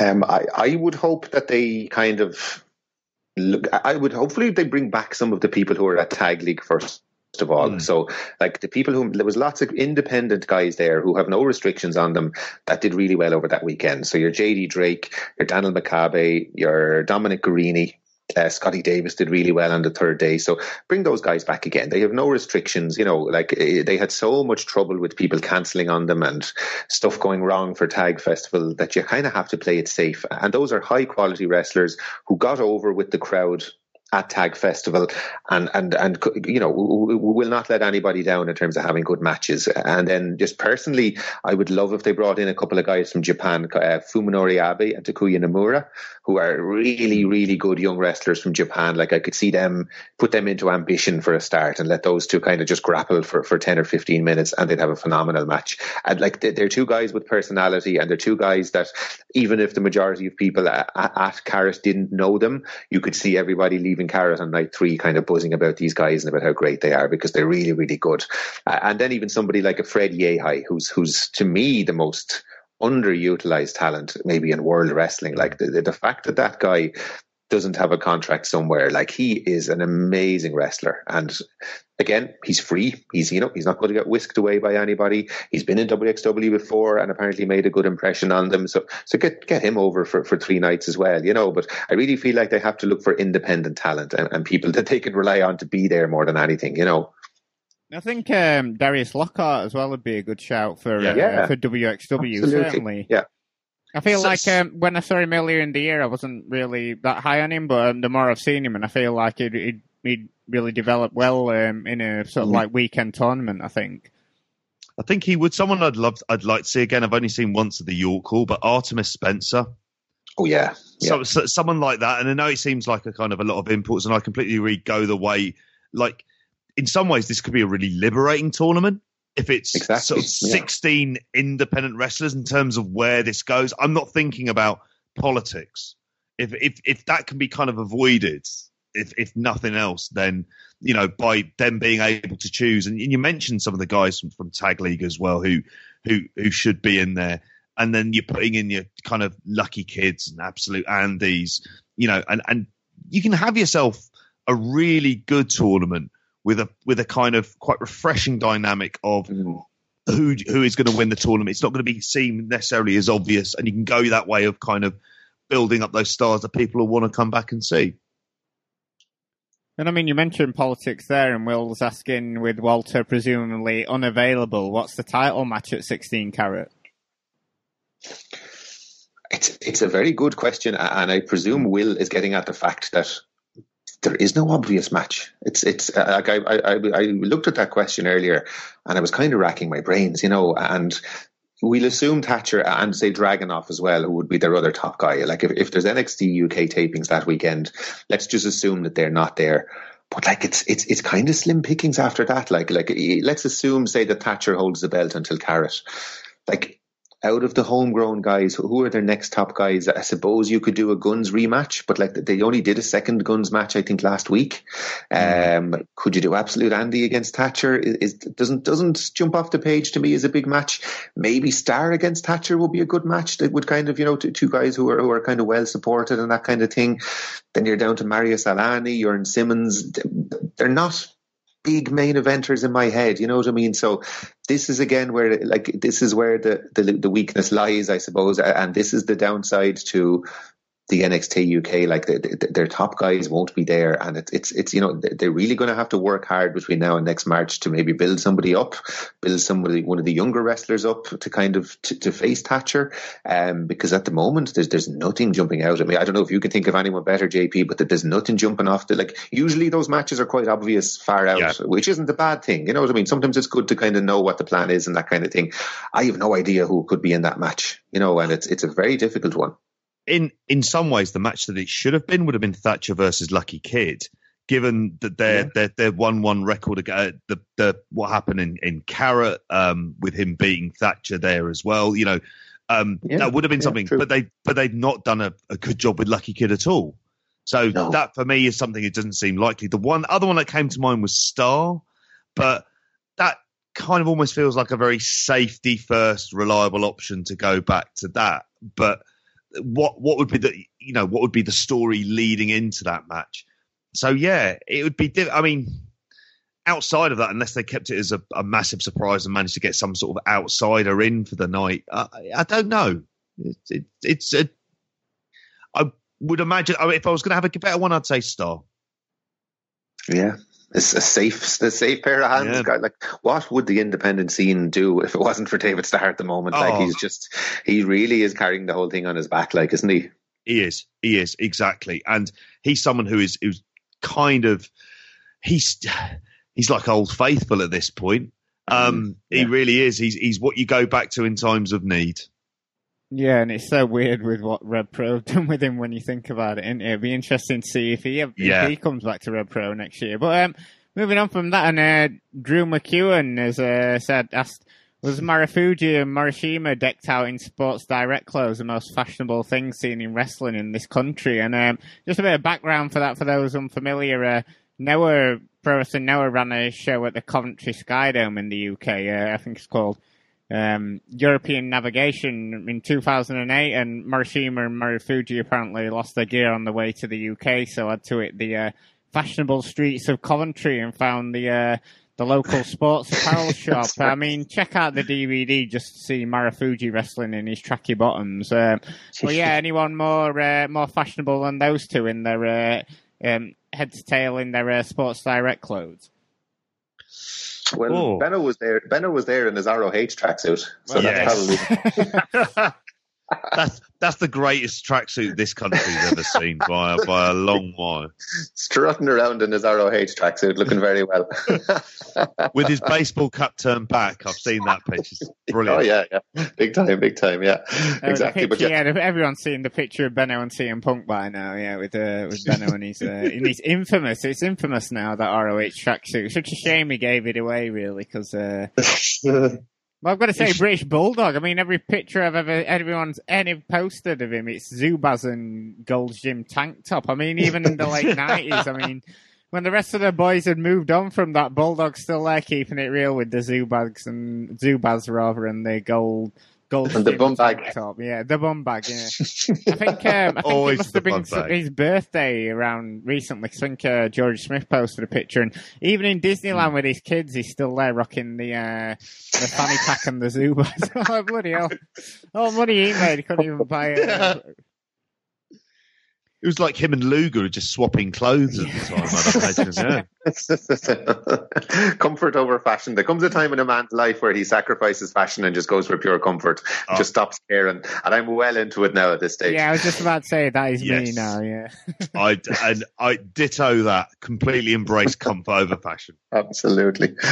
And um, Ben at Benny Owens asked, uh, which promotions slash performers do you expect to have a big uh, two, uh, 2020? And it's, I suppose it's a hard one to answer that, isn't it? Really, because I don't, I, for me, I don't really expect anyone promotions to have a, a big 2020. I feel like as long as they can keep on going and, and create um, a bit of interest in them and sort of like have um, decent crowds for every show. I feel that must be the goal for most promotions, especially considering how many have gone by the wayside this year. I think. Yeah, yeah, yeah. I, I, would agree that on the promotions front, I kind of you just want a bit of stability. To be honest with you, I think that's the the thing that's kind of most needed is show you know companies putting on solid shows and with with solid talent and being able to you know obviously it's going to be the younger it's going to be the younger workers and do that kind of rebuilding period properly than rather what happened after NXT UK where everything felt in a state of flux and and promotions didn't kind of get the house in order of these are the people we can work with because these are the ones we can afford and, we've got booked dates for so we're going to go with them rather than a kind of a lot because I found that's the position that Rev Pro found themselves in and are now only now getting to a point where they're they're starting to kind of try and build up their own roster and obviously having some of Southside in there as well. But of the ones I kind of hear about, the ones I'm I'm, I'm intrigued at Young Guns as a tag team. Um, the one I think it's really set up for is Scotty Davis mm-hmm. in the UK yeah. at last. That would be the thing that i have I've seen him in TNT, and obviously he's he's got the tag belts in progress as well. But I cannot understand for the life of me why Rev Pro haven't had him in the cockpit. You know, yeah, it's crazy. That kind it's of crazy. stuff is and they could have been there first as well, couldn't they? They could mm-hmm. have been there first with all this yeah. sort of like um, OTT guys, because obviously they had that relationship where they were uh, lending them New Japan talent uh, for their shows. So yeah, it's such a shame that they never really did that. Because I suppose this question kind of goes into a Mark Buckeldy's uh, question, because he was mm-hmm. asking who have you seen for the first time in 2019 who has impressed you. So I suppose Jamie, uh, James, you talk about promotions, and then who was uh, who was impressed you in 2019, who could have an even bigger 2020. Yeah, well, I, I think what, what you guys said about the promotions, just keeping the doors open and keeping keeping reasonable crowds coming in is enough at the moment. You know what I mean? And hopefully we won't see too many other places fall by the wayside. I do feel that the two promotions who I feel are still kind of on the up would be maybe a Riptide and an OTT like uh, they kind of stand alone in the UK and Ireland scene at the moment as promotions that they still feel hot and they still feel like there's a big buzz around them. They still like OTT sold out that they have a show on Saturday, sold it out within 24 hours, 400 tickets gone, and, and of the most highly priced tickets that they've ever had as well, and still sold them out within 24 hours. Riptide seem to be getting full houses in their venue in Brighton all the time. So I, I would kind of still look to those as people who could kind of be on the up, I suppose, next year. Um, in terms of people I saw for the first time this year, like uh, you guys mentioned the Young Guns, um, and in particular Luke Jacobs. Like I, I, saw that guy have a match uh, with Scotty Davis, actually, now that you mentioned him, um, JP he had a match in Breed Wrestling. They, they, they did a hybrid tournament, um, a kind of a shoot style tour, uh, shoot style show, I should say, not a tournament. I think it was in March this year, and the match Luke Jacobs and Scotty Davis had was was really good, like really, really excellent, top class stuff. And, and that's a match I would I would recommend people go out and have a look at. Um, Joe Nelson the guy who I, I, mm-hmm. I, saw for the first time this year. I saw him have a really good. It's on YouTube actually. Good match with Speedball in in IPW UK. Actually, God rest him. Um, but yeah, have a look at that. Re- really good match. Um, Jay Joshua another guy that I would have seen in Breed like a bigger guy and like not many bigger guys on the UK scene at the moment like you know what I mean so there's definitely an opening for him to kind of take off next year um, Norman Harras in Germany saw kind of probably for the first time at Tag Festival wasn't too impressed with how he was booked but like just seeing him the way he moves around the ring he really reminds me of a young kind of Axel Dieter Jr. like a really really there's a polish about him and, and, a presence about him. I feel like he's someone who'll go far. So yeah, they're, they're those names. Dani Luna in the female side. Um, I feel like she has big potential, and Cassius in Rip, Riptide as well. Somebody who mm. kind of came out of nowhere for me, but just has great charisma and like I think someone who can thrive in the scene the way it is at the moment as well. If he gets more chances next year. Yeah, Cassius was fantastic on that um, on that last Riptide show we watched yeah. the uh, bank holiday weekend in that open air venue. Really, really good. I mean, just to reiterate what you've just said, obviously Luke Jacobs, really young, but obviously reminds you of a, a young sort of like Daniel Bryan. Saw him have a great mm-hmm. match Big with time, Joshua yeah. in Breed. Uh, fantastic match. And sticking mm. with Breed, I thought Big Guns Joe had a great year in Breed. I think I've only yeah. seen him really in Breed, but as far as getting a connection with the crowd and certainly, uh, you know, main event in that cave show that they had. That was uh, great to see that. And then, I mean, we're talking about all these sort of like 18, 19 year olds. There's all these people who've got bags of potential who are like, like there's this kid Leon Slater who appeared for Breed, only about 15, but uh, obviously still got tons to learn, but looked fantastic flying around the ring. And you can imagine how good he's going to be in a couple of years when he's 18, 19. And then obviously Really enjoyed that Chantel Jordan match against Joey Janela. I thought that was good, and I think she's only yeah. like 15, 16 oh, yeah, as yeah, well. So yeah. you think about all the talent that's around that's like uh, in the late teens, and then you've got all these other people coming up as well. Uh, JP, was there anyone that we've not mentioned that also stood out for you uh, this year? Yeah, I'm trying to think of. Um, I'm trying to think possibly in terms of some of the imports who I I haven't um, seen before. I think it was in the first year that I've seen. I mentioned him earlier on, but Senza Volto. Um, uh, trying to think of other imports. Um, I'm seeing. I, I, mentioned him earlier on again. at Artemis Spencer as well. Mm. Um, the kind of the younger wrestlers who are there at the moment are uh, like, as you mentioned, and I think there's a lot to say about the training schools and the way they're being trained. That you've got like the kind of this kind of crop of it's like the England football team. It's like crop of really good young, exciting players coming through overall. Um, especially kind of like attacking. Ta- you look at someone like a Luke Jacobs he, you know, yeah, you've mentioned him already. It's hard to think of some of the other names. Um, but yeah, and I'd say Gisele Shaw from the other day as well. I, mm. uh, yeah, she was, she was, you know, much better than than I thought she was, and, and looked a lot more sort of composed as well than I thought she'd be.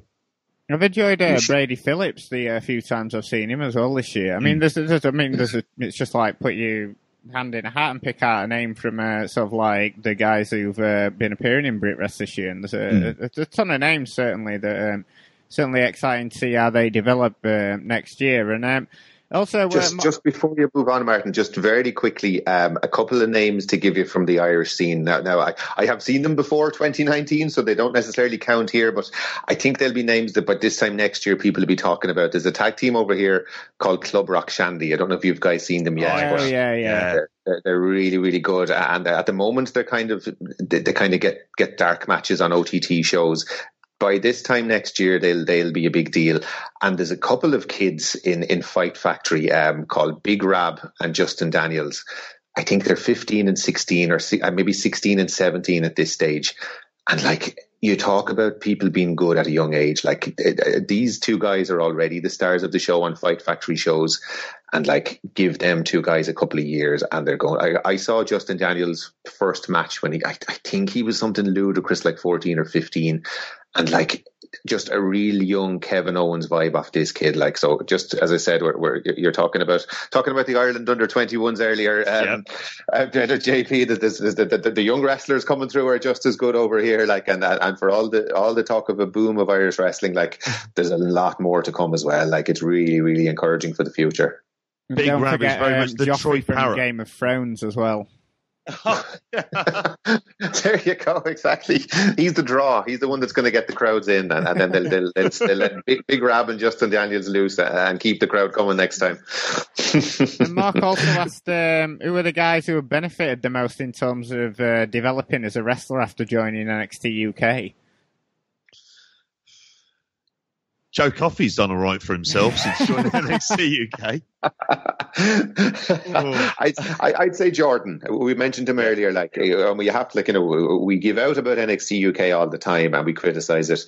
It has like it, it, him being in that system and him being able to give up his job and wrestle full time and having the financial security that that contract. He has made the most of it. And like you think about Jordan Devlin pre NXT UK contract and Jordan Devlin in 2019, and it's it's a totally different he's a totally different looking person even like he's, he's everything about him is better and more authoritative and would we have gotten the great matches here in Ireland that we've had featuring Jordan if he hadn't kind of gone full time as a wrestler I don't know if they would have hit the level that they did if he didn't have that NXT contract, you know. So for all the giving out we do, we have to put the hands up and say it did him good. And the other person I would say is like we saw her kind of having a star making weekend there over in the America, like Rhea Ripley. Like you shouldn't, we shouldn't forget that she started off in NXT UK yeah. and kind of came to prominence there. And look at the star she is now. You know what I mean? So those few months, that, that kind of six months she spent in the NXT UK definitely did her the world a good as well. You know, so there are success stories from it as well. You know, and uh, we can't sit here and say every single thing they do is bad. There are some people who have definitely benefited from it for sure. And um, at KSJ49, that's uh, can we toss Jimmy Havoc into the Boston Harbor like we did with the Ortiz? Fuck yes. Yes. Please. Have it, mate. Absolutely. And chuck a load of staple guns in there with him at the same time.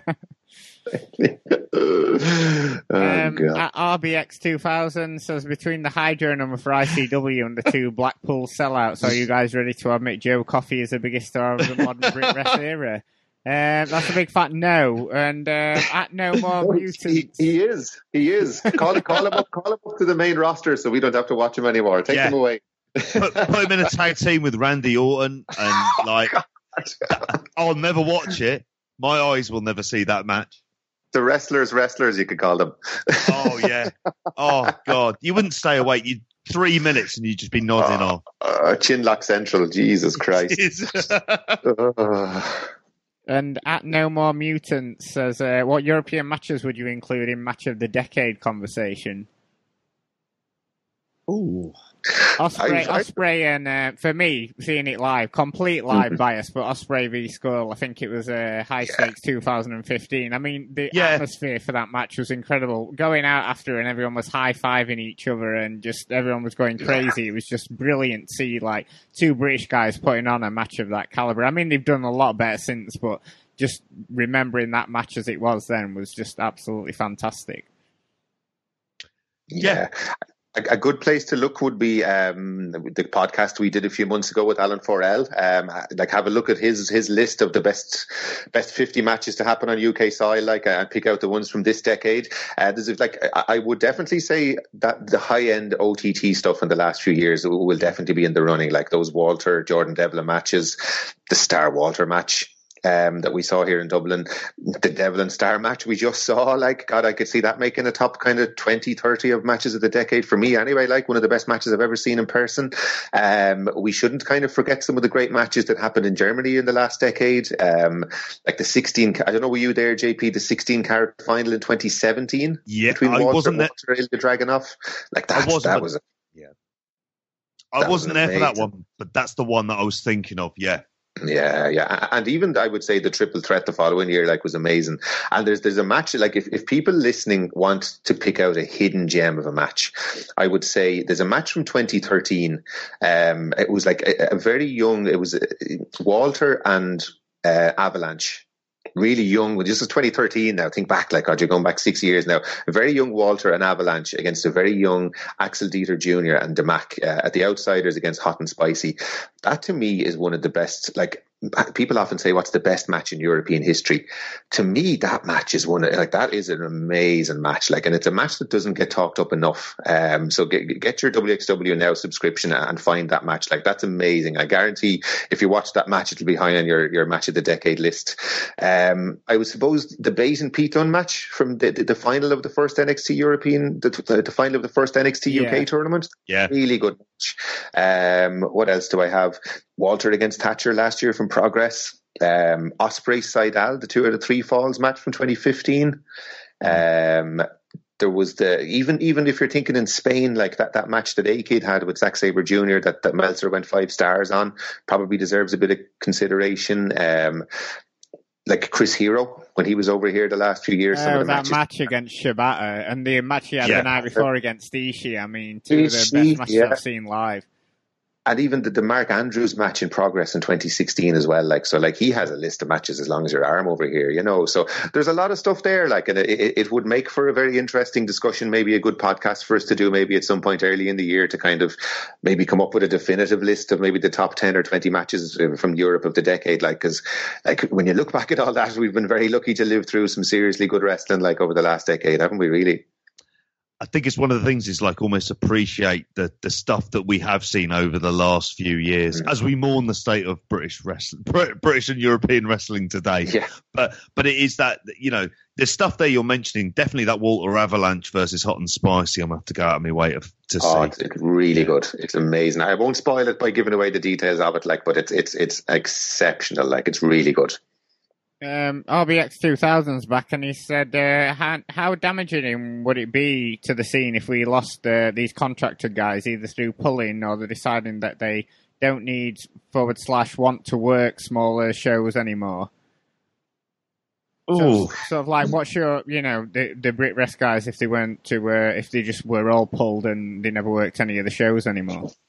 To be honest, I kind of feel like that's the state of British wrestling fandom that I have at the moment because a lot of the promotions I'm going to aren't using any of the, uh, the promotions I've been to aren't using NXT UK guys. Is, is that what he means? He means if we can't have like a Jordan, a Jordan Devlin in OTT is, well, he's not he's not there at the moment because obviously they're, they're, they're clearly working that angle over there. I, I, I, think the the place it would affect the most is progress. Mm, yeah, it's it's a really difficult one, and like uh, myself and Benno have kind of slowly but surely kind of come to the conclusion that it would be better for some promotions in the long term if they just said, "Let's not book them anymore."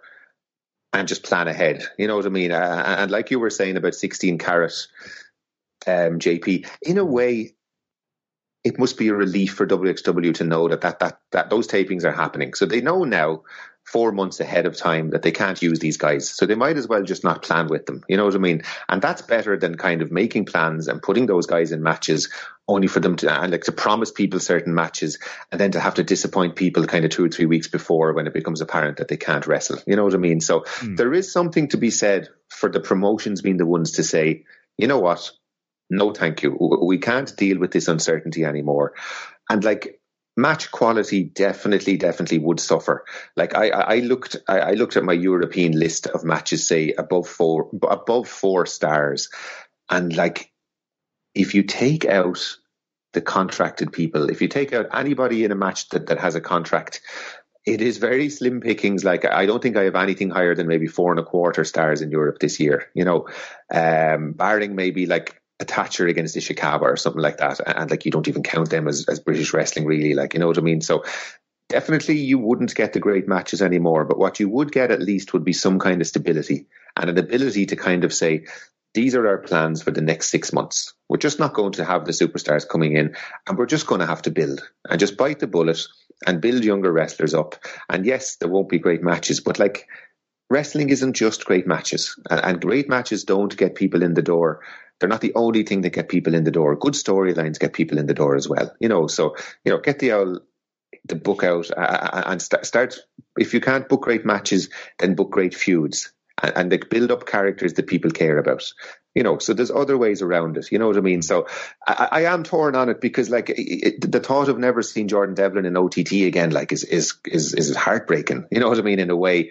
But i could see the value in in them kind of just saying you know what? Let's plan with our own guys and at least we have control over our booking and at least we have kind of you know we can we can plan. Because at the moment you can't plan anything and what you end up getting is what progress is where you have NXT UK people showing up every now and again and having a match disappearing for a few months.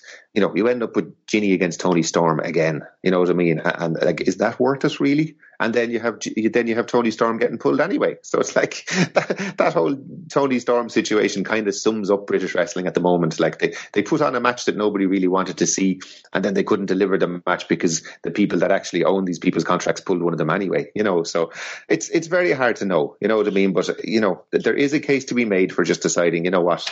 let's just not bother with them anymore uh, and at least be independent in the truest sense of the word.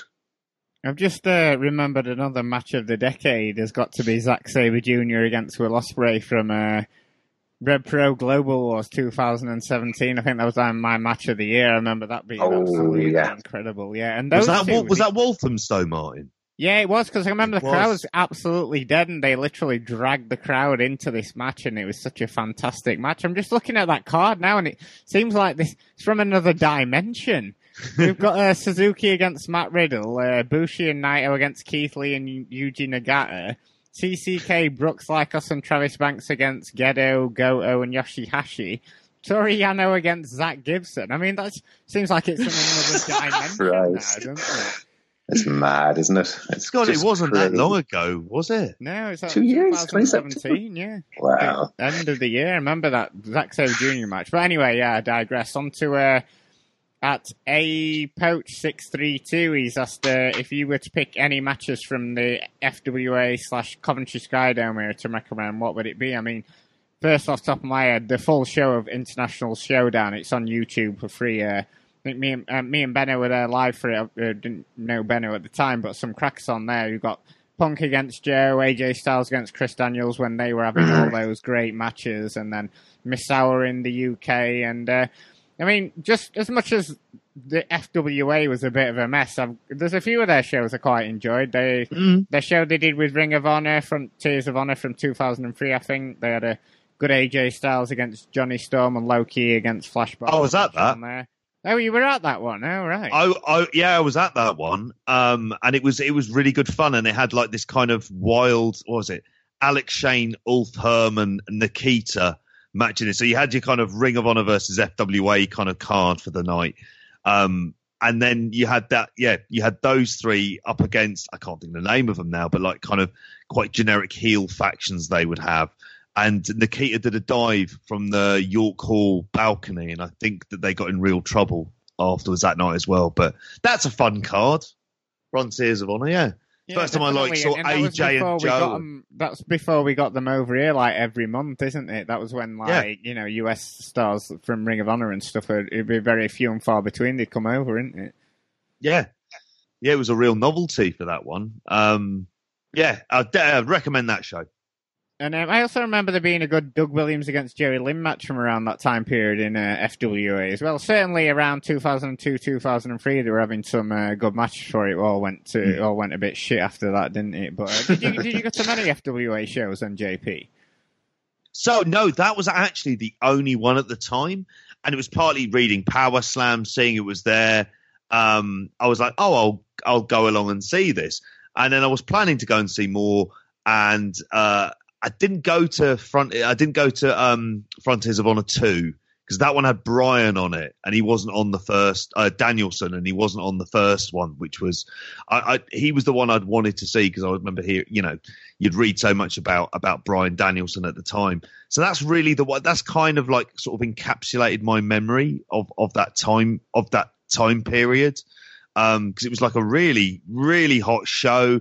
Um, somebody had used uh, what was it? Ring of Honor's Undisputed. There was a videotape, and they'd smashed it. Um, they'd used it in that wild brawl, and it bounced into my lap. So I took it home. did it still work? it, it, I bloody tried. You know, had to get a video recorder and everything. It was a nightmare. Yeah. Anything from that time period, Jamesy? No, no, the, the, the, one I was going to recommend that kind of stands and it's on Alan's list as well as the Styles and Daniels match from the Super Show in 2005. Like that's a really, really good match. And a uh, big friend of the show, WH Park, he's asking when would be the best time to visit to maximise seeing as much wrestling such as OTT and WXW along with good UK promotions, plus who's making him a roast.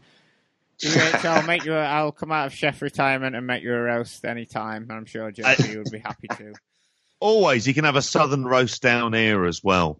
would it would it probably the be early? Roast. With the best tight, it's not that bad. Those pictures don't do it justice. I do a decent roast, Martin. It's, it's, I, I refute I refute those allegations. With the best time though, because OTT would be having a show um, at the uh, St Patrick's Day weekend, yeah. and then you'd have Carat over the sort of the weekend before, or just yeah. over a week and a bit. Yeah, so if you bookended it with those, that would probably be the best time, and then you could have a really good travel around as well, and there'd be some other good promotions on around that time. Yeah, they, they, they, they're running they're running consecutive weekends. Like, I, and I, I would imagine you will see a lot of talent being shared between Carat and Scrappermania this year as well, just purely yeah. because of you know in the current climate, if you can save a bit on flights or share flights, you're definitely going to do it. You know, and like I, I would imagine there'll be something like a, uh, a, the Tuesday night graps people will be looking at maybe the Tuesday Wednesday night of that week as well, considering who you know all the people that'll be around and that kind of thing as well. So yeah, if you were coming, if you were at WH Park flying over, that's your week. You know, we'll, we'll, we'll show him a good Paddy's weekend in, in Dublin after it then as well. Oh, God, yeah. And I'm sure if you came for like a fortnight, I'm sure like the weekends after you'd probably be able to catch a, a few sort of like Brit Wres shows as well if you were doing yeah, Ireland exactly. and the UK. So yeah, definitely around. Come on over WH. We, we look after you. Exactly. and um, at Global Force Gold, great Twitter handle. and, uh, be- before the Brit Wres boom and its subsequent collapse, what was your favourite Brit Wres show?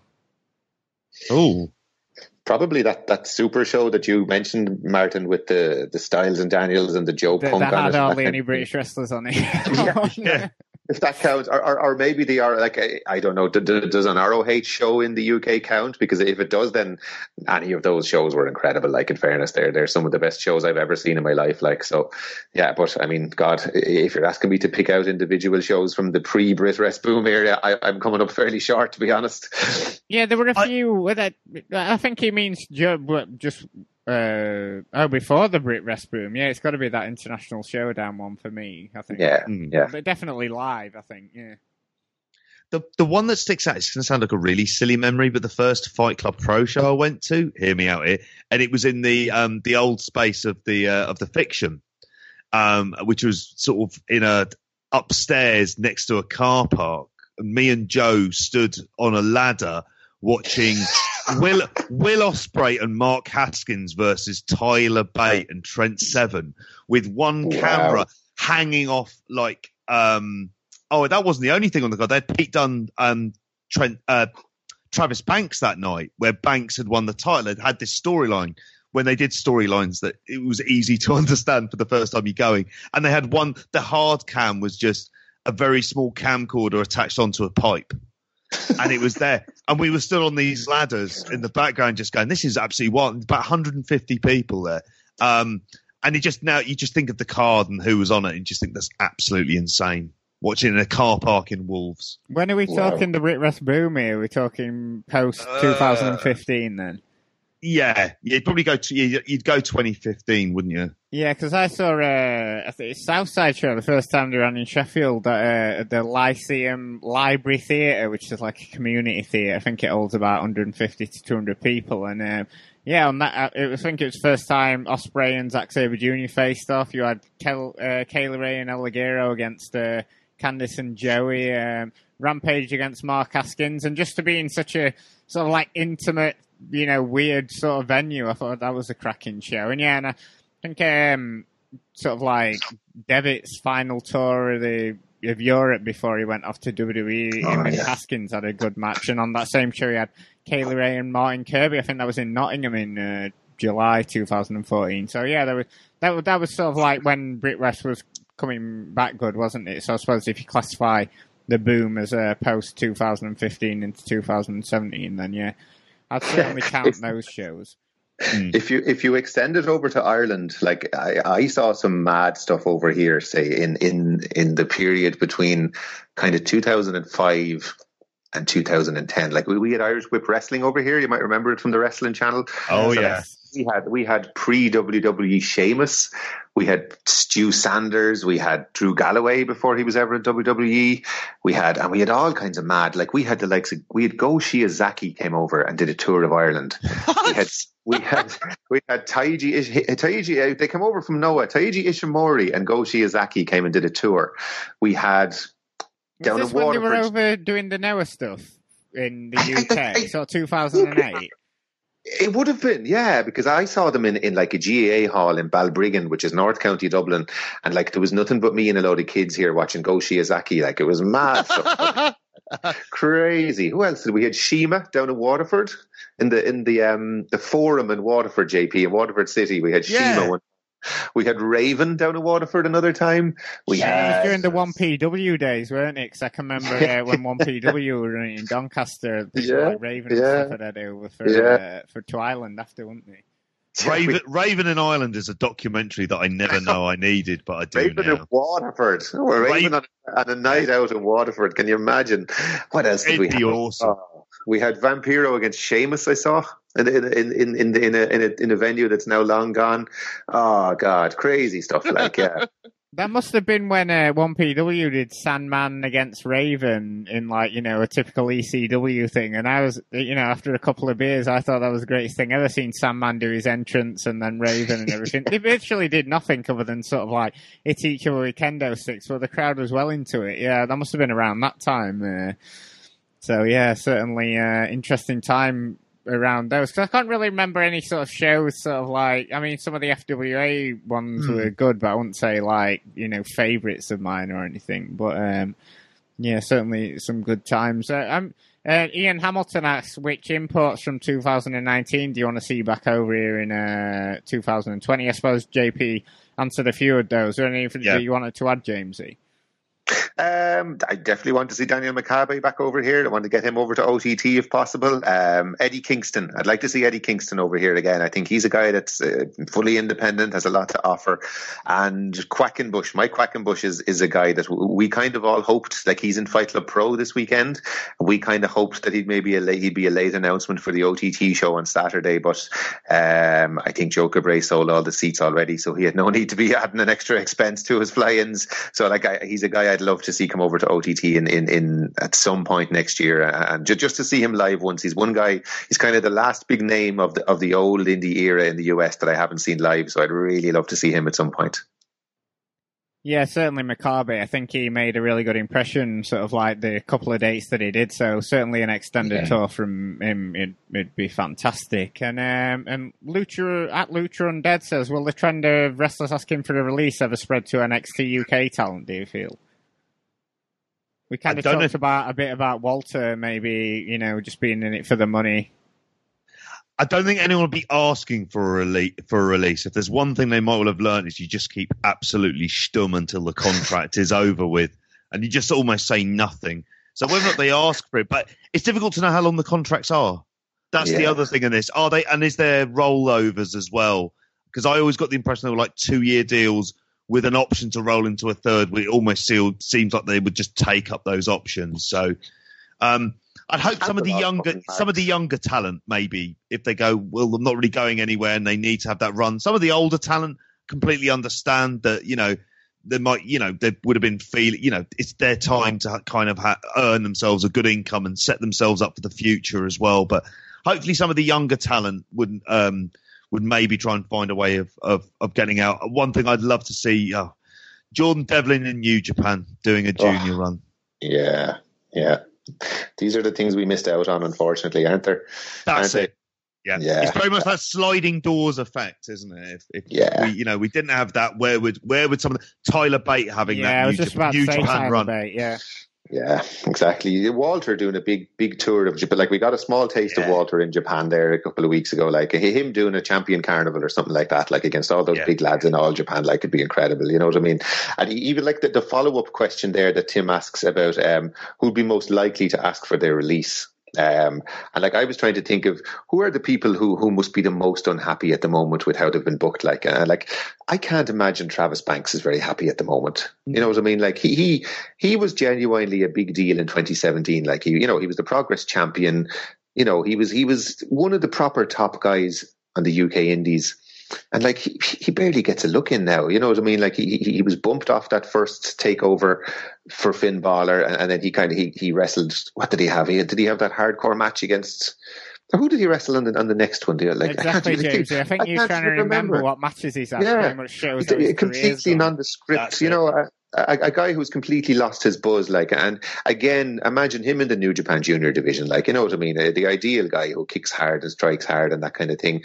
And even the other guy I thought of, an Axel Dieter Jr., like, like when he signed for WWE, again, it wasn't NXT UK, that wasn't the thing at the time. He signed in the genuine belief that he was going to America and he was going to America to become a star. And now he's been relegated to NXT UK. And like, what is he? He's he's Walter's lackey you know what I mean? He's he's like he's the he's the second or third guy in a faction. He gets the odd tag match here and there. I, I, can't remember him ever having a singles match in NXT UK. So again, you think a guy who who, who like if he was back on the Indies, God, like he'd, he'd straight away be the top guy in in WXW. You know, like he wouldn't be short on work. You know what I mean? So I, I'm not saying that these guys are unhappy, but I'm saying if I was those guys, I'd be unhappy. You know. Yeah, it's weird with Dieter Jr., isn't it? Because obviously WWE love their second generation stars, don't they? And then obviously JBL yeah. is constantly going on about his time in Germany, and he must have sort of like been around his dad a bit. And it's so weird that he's never sort of like, you know, he did nothing, didn't he, for like ages? and that was just such a cusp of him becoming like really good in progress and, and things mm-hmm. like that, wasn't it? Yeah, and like at, at the time when he just left, it was I think it was 2016 he had just found his stride in WXW as well. Like they'd made him the champion. He was cutting these incredible promos. Like he, he, he, at that point, he was a bigger star in WXW than even Walter was. Like he really felt like somebody you had to watch and that kind of thing. And like he's again, he's been there for over three years now what could you even point at as a memorable match? Or you know, a couple of decent tag matches here and there, but nothing like no no no big singles match, no nothing. You know what I mean? And it's it's like it, that has to be on some level. You know, whatever about getting paid and whatever about fulfilling your dream of being a full time wrestler, there has to be a part of you that thinks, God, like I miss just having good matches. Like, like look at look at Oney Lorcan or Biff Busick, his actual name, Biff Busick. I am fully I'm fully convinced that him going to Tag Festival and getting in there with the likes of Tim Thatcher and getting to have actual hard hitting independent matches. Like that has stirred something inside of him. And he's like that guy is actively trying to get himself fired at the moment. Like he wants out. You know what i mean? And it was just it must have been that taste of just wrestling again and wrestling yeah. in front of a hot crowd and having you know you talk about artistic fulfillment like actually having matches you can be proud of. You know what i mean? And that, that that trip to Germany definitely did something to that guy because since he came back, he's been basically doing like he's posing with David Starr now in independent T-shirts and that kind of thing. Like so, that's that's the whole thing. Like about the, yes, having money is important and having a steady income and getting to train every day. But there's also the, the, the actual pride in your work and the ability to have great matches. Like, and you lose that when you go there because you don't get the chance to do that for the most part. And also, and you mentioned this earlier on, a lot of a lot of people sign contracts far too early, whereas if been able to stay out there a bit more and build their names, mm. they would have been worth more for themselves and been able to get a much kind of fairer price and a better deal. And I yeah, think that's one exactly. of the things that some of them need to do that if they can get their releases, go and, and have that run. There is opportunities out there, whether it be obviously throughout Europe and, and Brit Wrestling absolutely crying out for, for for some of the some of this talent to return back but also in the US. I mean, I look at AEW and you think of of people there who could fit in because they could do more of a European profile, frankly, in terms yeah. certainly on the male side of things. And you know, yeah, it. What about Jimmy Havoc? Uh... oh, oh, Excalibur I, will sort him out. Don't worry. Well, Excalibur's doing a lot of panto, isn't he? Over, uh, over the, the, few months. he'll be he'll be on the Christmas special on on, on EastEnders on, on Boxing Day, won't he? I was going to say he's got a busy one then, and he's got probably a taping to get back to for, for later yeah. on in that week. yeah, busy so, man. So, last couple of questions before we get out of here. Uh, Dylan Shaw has asked, um, "Who will be the champion of Progress and Rev Pro this time next year?" It's um, a hard one, I think. Well, I, I, certainly won't be Eddie Dennis in progress. I don't think. No. Um. Mm, Rev Pro progress. It's really hard to say because it's just the kind yeah, of state of flux. Who could they?